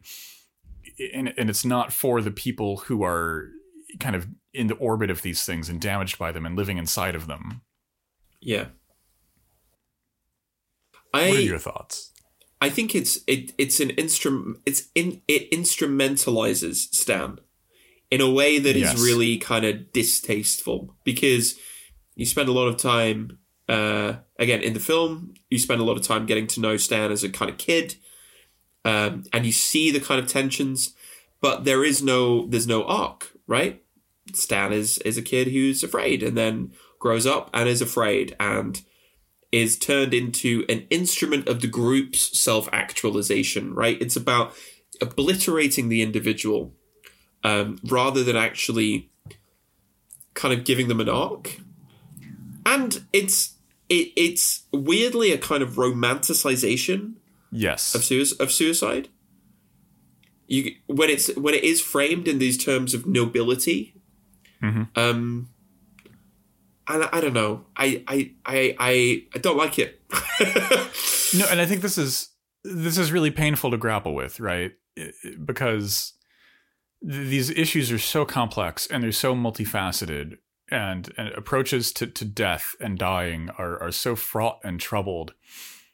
And then you, you get this, which kind of like, this isn't even the noble sacrifice of, like, it's, it's about uh, to get everybody, but he jumps in the way at the last minute and, and, and falls on the sword in order to save the group. It's it's not even that kind of sacrifice that we often see being forced onto the position of other people in cinema and literature. Th- this is just so weird. It, th- I mean, there's some, there's in, something about it that's so novel, utilitarian. In the novel, I think it's done slightly better, because through flashbacks of Stan as an adult, you kind of see an accumulation of unresolved traumas. Yeah. Um. So there is a there's a degree to which I think the novel handles it slightly better, but I still think it's I completely I just agree. think it's a I, I just think it's a weird choice. Yeah, the novel the novel at least opens the door for us to have discussion of what it's like to live with a lot of pain and to not have a good way to to get that into the world. Yes. Or, or to, to let that leave the body, or, or in a sense to turn the black soil of suffering in, into a wonderful crop, right? Or or a flower or something, you know. And so this is, oh dear, sorry, a Precy just just escaped into the real world there. I usually keep them contained, um, but like with with the nineteen ninety movie, especially, I, I think is m- maybe worse in some ways. It's worse yeah. in unique ways, because like all, all we know about him in the future is he's like. In, in a loving in a loving marriage with presu- that they're presumably swingers, or at least some some kind of like they're wonderful happy perverts having having all the fun sex in the world, whatever whatever that whatever that particular sex might be, they they're clearly having a blast, you know. And like it seems like it seems like he's and like what I'm getting at is it seems like he's in a loving relationship that's very mutually supportive, and I would go as far as to say healing. And and whatever, like, you know, because it takes a lot to be to be in a position where you can be that open with your sexuality and what you want, even if it is something, I, I don't know, mundane or normative, right? Like, like to, to be that euphoric and open, and to have a partner that that's a euphoric and open signals a lot of health and growth, you know? And and to, to kind of like leave that underexplored is is such a letdown. Uh, yes, absolutely. Um There's there's some interesting stuff in the novel where they talk about Stan and his uh, wife's struggles to conceive. Yes, yeah. Um, which I think is, again, you know, just as you were saying, this idea of like uh, giving you more of a sense of what is, what is it like to exist with pain that is often sublimated but is never confronted. Yeah. Um, yeah, Stan is very literally unable to to bring new into the world. New as a concept. You know, yes, he, abso- he's de- absolutely. Defined and bound by these kind of painful, traumatic chains. That, and again, like this does force us to, to have a greater conversation, because the next thing that we think is why? Why is Stan like this? Why Why is he unable to let go? And I think that that, if you have good, historically materialist, principled left analysis, will lead to some interesting places. Yeah, I mean, it's interesting, right, that uh, Stan is is the one who has a bar mitzvah.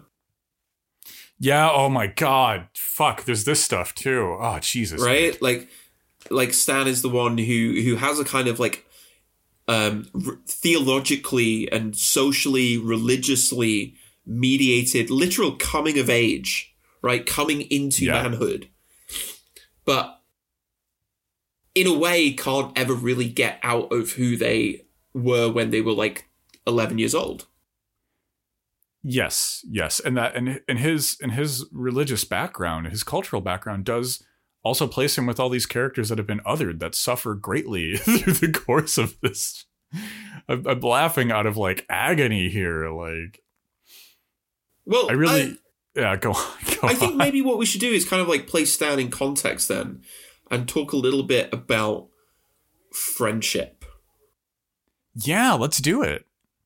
Uh, and talk about the group as a whole, which is that there is a, a kind of like... Uh, well, we've talked a lot about the ways in which this novel struggles, uh, the novel and the subsequent adaptation struggle to really kind of like bring forward the, the the queer aspects to the various characters, but there's a lot of tedious heteronormativity in this as well. Yes, it's very bland.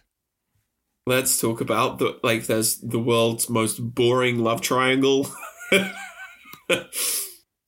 and and this yeah, I, I don't I don't think that it's I don't, I don't, uh, this one, this one is so hard to, okay, because we have, we have Haystack, we have Billy, the author, and then we have Bev, and they have a love triangle, right? And like the, the love triangle is Haystack is the beautiful poet that writes the, the letter that wins over Beverly's heart, but Beverly doesn't know who wrote it. It was, it was anonymously given. And, and kind of that shape yes. of like anonymous, anonymously sending a love letter is, is not only very juvenile in a good sense, you know, appropriate for the context and what's going on here, but it's also deeply gothic, you know, kind of the, the missive yes. with an unknown author that has dire portent for your life, good or bad. Yeah, there, the, there's something the, about the, that the that's purloined, the purloined letter, right? Yes, the mm-hmm. letter that the letter that arrives, but its origin is always unclear. Abs- absolutely, and and a lot of that stuff I like, but how it and and, and some of how it plays out, I, I really enjoy. You know, like. The, the your hair is winter fire, like how, how it utilizes that later on as a way to attack um, Ben is so yes. I, I find really interesting, and it's like some of the best stuff with it, you know, when he, when he's using that to to freak Ben out and to get to him, and like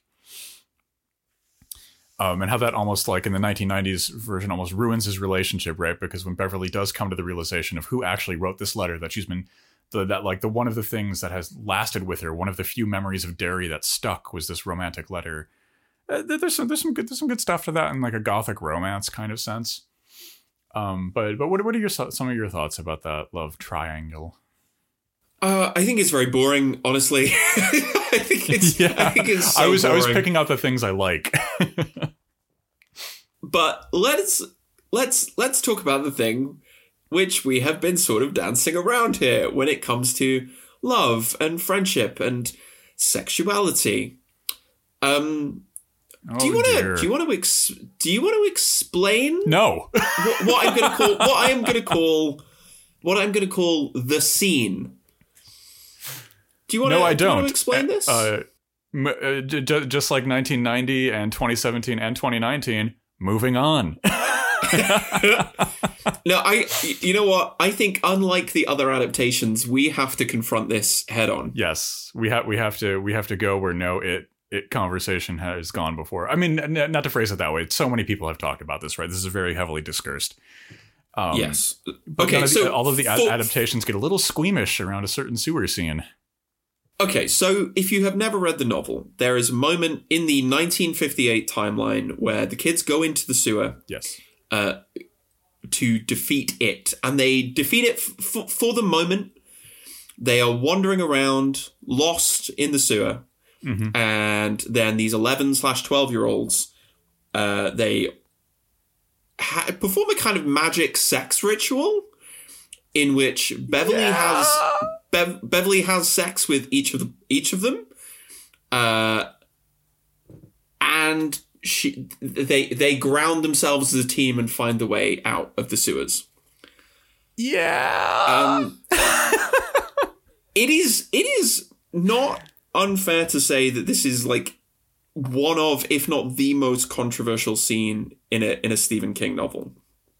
I, I would go as this is easily single-handedly the most controversial scene in anything Stephen King has written, especially when you factor in the the wild popularity of it as a novel and as a piece of cultural uh, ephemera in general. It's the, the, it's. This, oh, I was just going to say quickly, like like this this might even be one of the contenders for most controversial bits of pop ephemera in the last like forty years. Um. Okay, so I'm I want to share something with you. I want to share something with you because I was trying to, I was, I was, I was trying to kind of like work this out. Okay. Mm-hmm, mm-hmm, um, mm-hmm. And I found, I found that the horror author Grady Hendrix, uh, f- quite a few years back over at tor dot com did a reread of all the Stephen King novels. Yeah. Um, so I'm going to share something f- from you from Grady Hendrix's piece about it, and let's see if we can kind of like work our way through this super controversial scene. Um, so here we go. Hendrix says this. A lot of people feel that the right age for discovering King is adolescence, and it is usually encountered for the first time by teenage girls. How often is losing your virginity portrayed for girls as something painful that they regret or that causes a boy to reject them in fiction? How much mm-hmm. does the media re- represent a teenage girl's virginity as something to be protected, stolen, robbed, destroyed, or be, or to be very careful about? In a way, it is a sex-positive antidote, a way for King to tell kids that sex, even unplanned sex, even sex that's kind of weird, even sex where a girl loses her virginity in the sewer, can be powerful and beautiful if the people having it truly respect and like each other. That's a braver message than some other authors have been willing to deliver.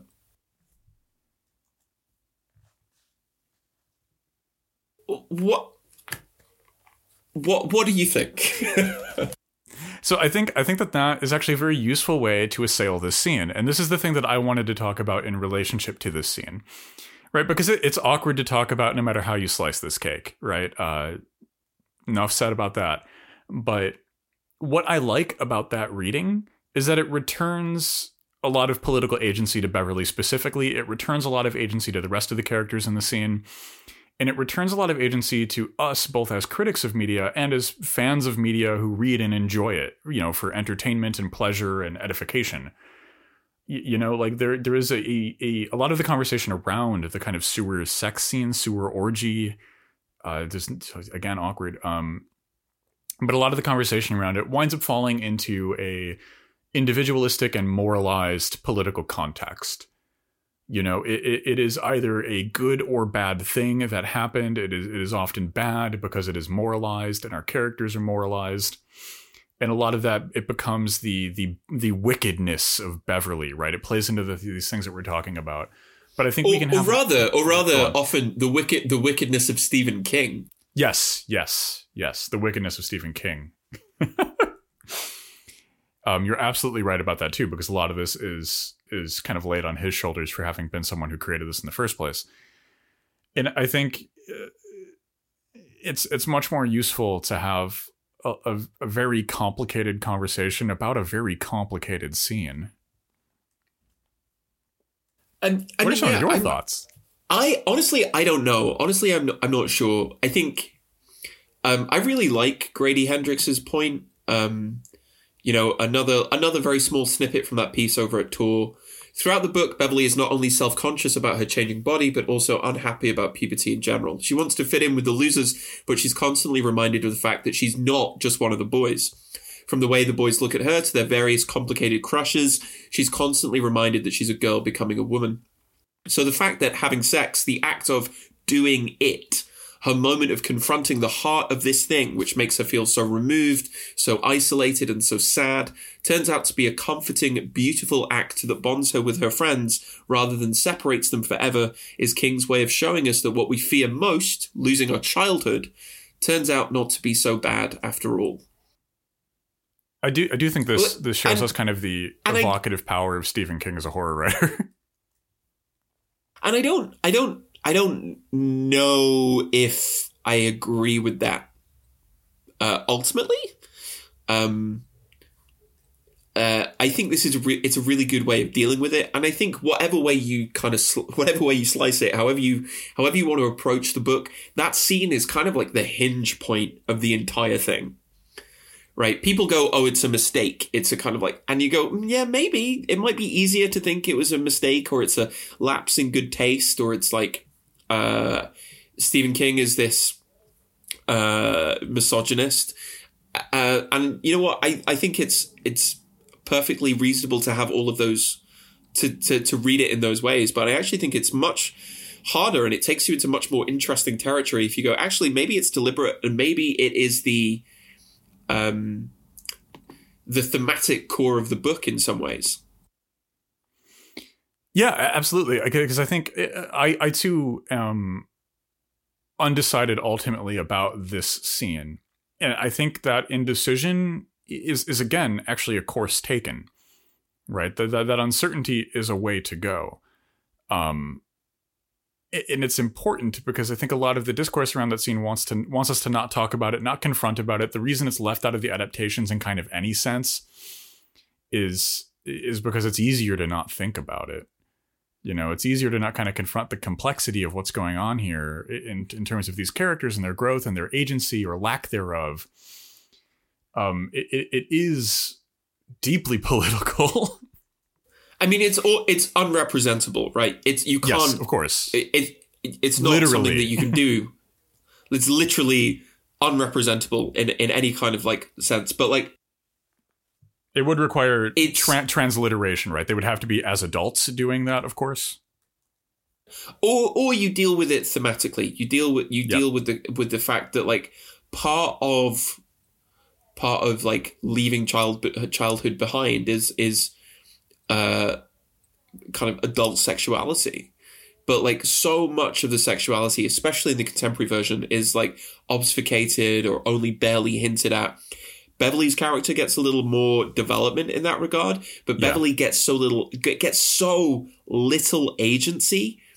Mm-hmm. Uh, honestly, the thing that I'm the thing that I'm angriest about is they cast Jessica Chastain, who is a yeah. staggeringly talented actor, like an an amazing actor for a horror movie.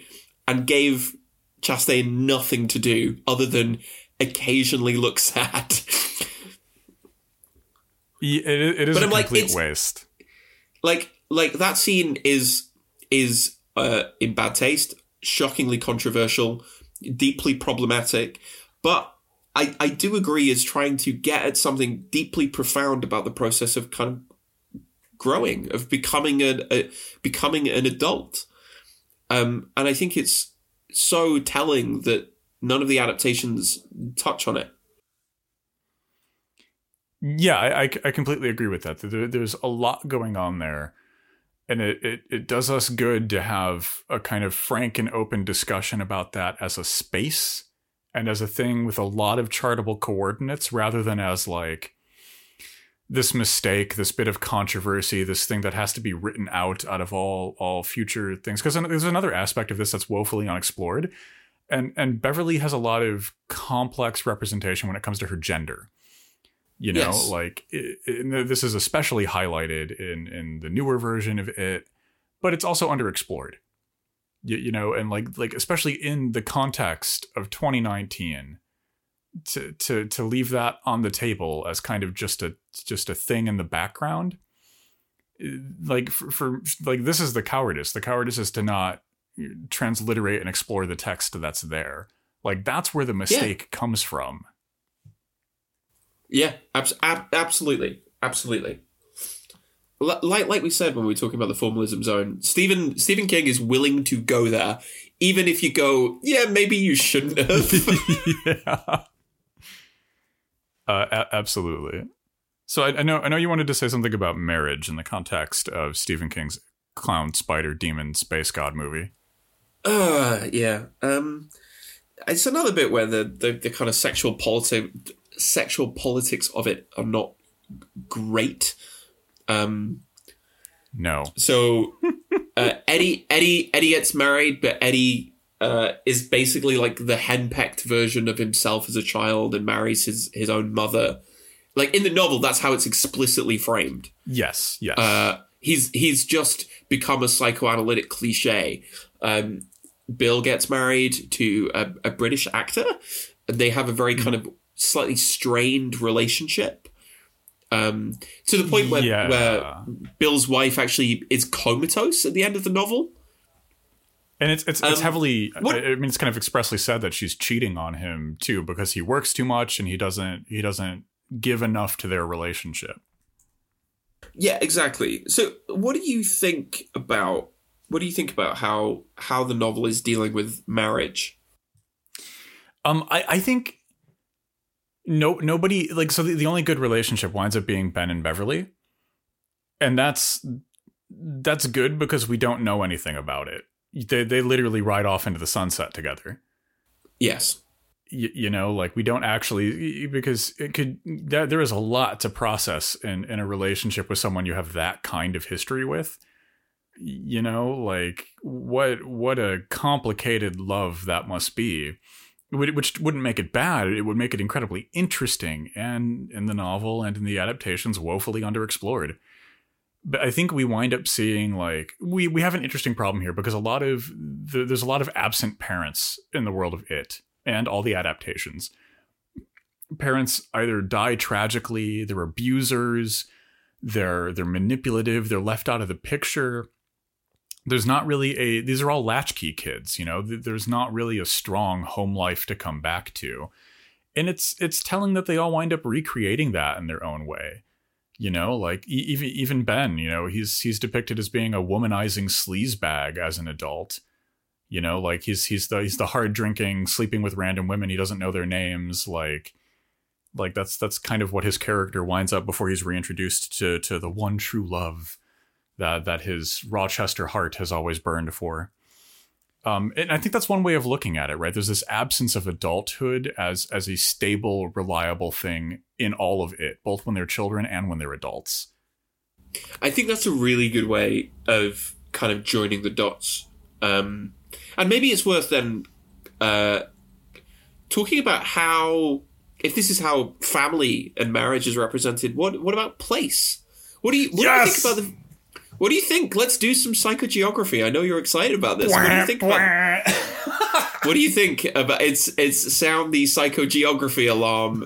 let let word ring forth on the hills of discourse. Um, yeah, yeah. Breaking breaking case of Situationist International.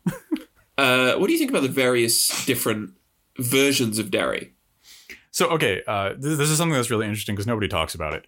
Um, unlike that scene, unlike the sewer orgy, uh, which which nobody talks about, but every but very in a way that is so psychoanalytic as to bring Freud literally back from the dead. Nobody talks about it, and everybody can't shut up about it. Yes, correct. But what's the thing that no one's actually ever talking about? That there are three different versions of Derry. Each adaptation gets its own Derry. And this, this I think is really interesting because not only does it have a fate, not only do all of our characters have, have a fate, the town itself has three different fates, right? Yes. Um, so I'm gonna I'm gonna lay them out really quick in case you're not up to date on your It lore. Um, in the novel, the town of Derry, um, after the defeat of It, is literally destroyed. It, it, it, the, the, the corruption has been removed, but now the town must be cleansed away, and the sea rises and swallows Derry. Like it is, it is killed as a place. Um, in the nineteen nineties version of It, um, when they're young, it's it's the classic American town, you know, like it's it's got it's got Main Street with the theater where, where the cool movies are hopping. You can go to the arcade, play some games, hang out with your friends. It's kind of the picture of of where like this nostalgic Rockwellian vision of American childhood should be. But when they return as adults, the city is now corrupted. The theater is closed, which really, really upsets Richie. Um, yep. And like the town itself has just further rotted away. You know, and it, and it is it is very much that nostalgic return. It's the pain of attempting to go back to childhood. You go back and you see that like wonderful magic theater. It's no, it's just a business, and they've had to keep up with the times like everyone else. You know, like oh, the chain stores are creeping in now because you can't do mom and pop shops as easily these days. Like like the landscape is completely changed. Fast forward to twenty seventeen, twenty nineteen Derry, the town stays perfect and idyllic always. It is always this Rockwellian vision of small town Americana, and it as a body does not suffer from the corruption of It, the monstrosity. Yeah, would you, would you find is, my appraisal fair?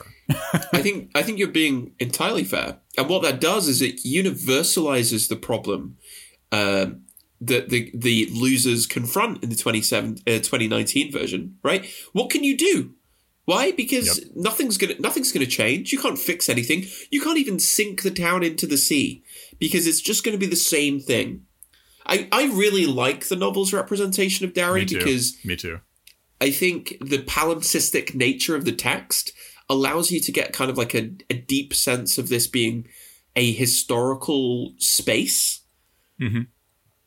Yeah, I think I think the nineteen ninety version does some interesting things with its presentation of Derry. I like I like the sense of a kind of creeping sense of loss. Yeah. But yeah, I I think a great way of understanding the ahistoricity of the contemporary version is to look at it psychogeographically.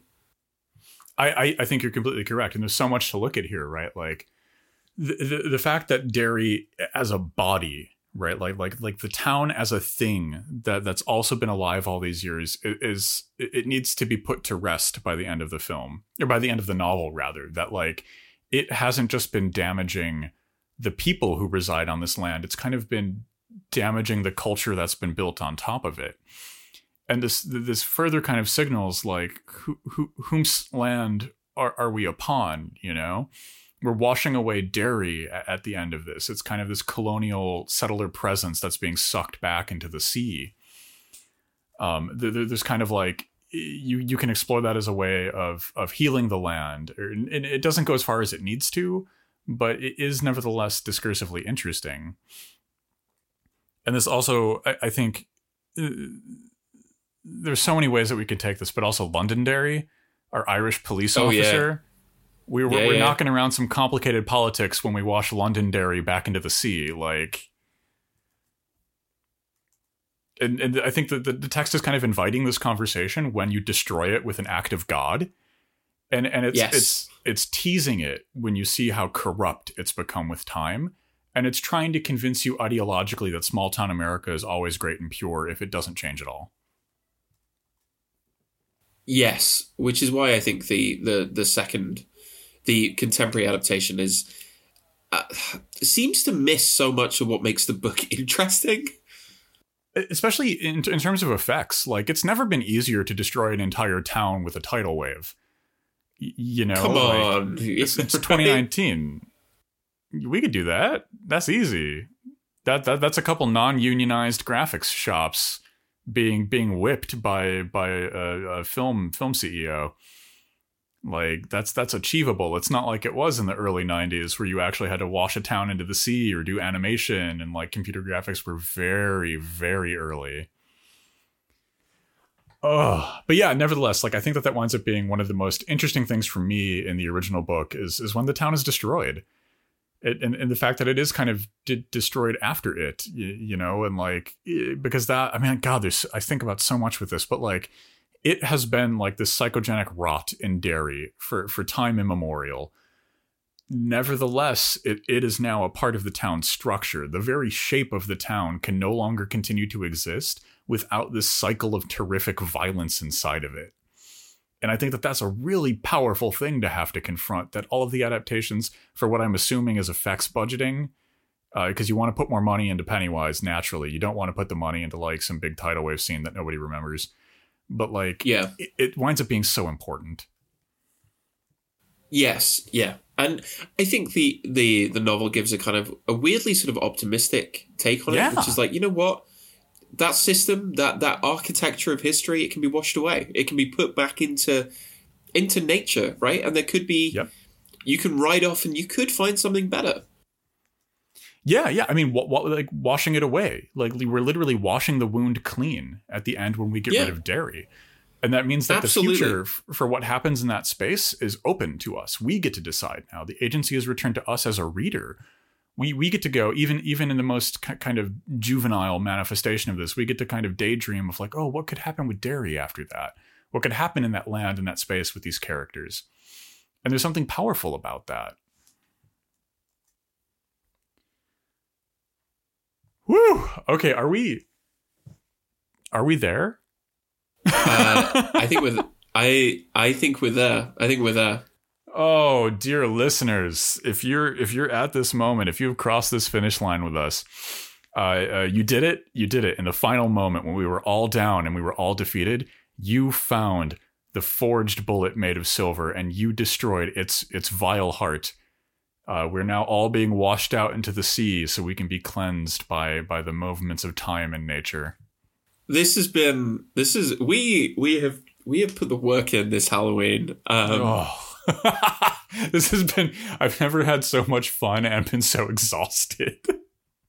I I uh I want to say want to say thank you to everyone listening, but thank you to our patrons the most, because yes. um it was our patrons who suggested we tackle the Apocalypse trilogy. It was our patrons who suggested that we try and tackle every version of It. um, thanks. Uh, but thank you, thank you for joining us on this epic quest. Oh dear, oh dear. Well, I'm gonna go. I'm gonna go right off into the sunset now. Uh, yeah, uh, hi ho, Silver, away!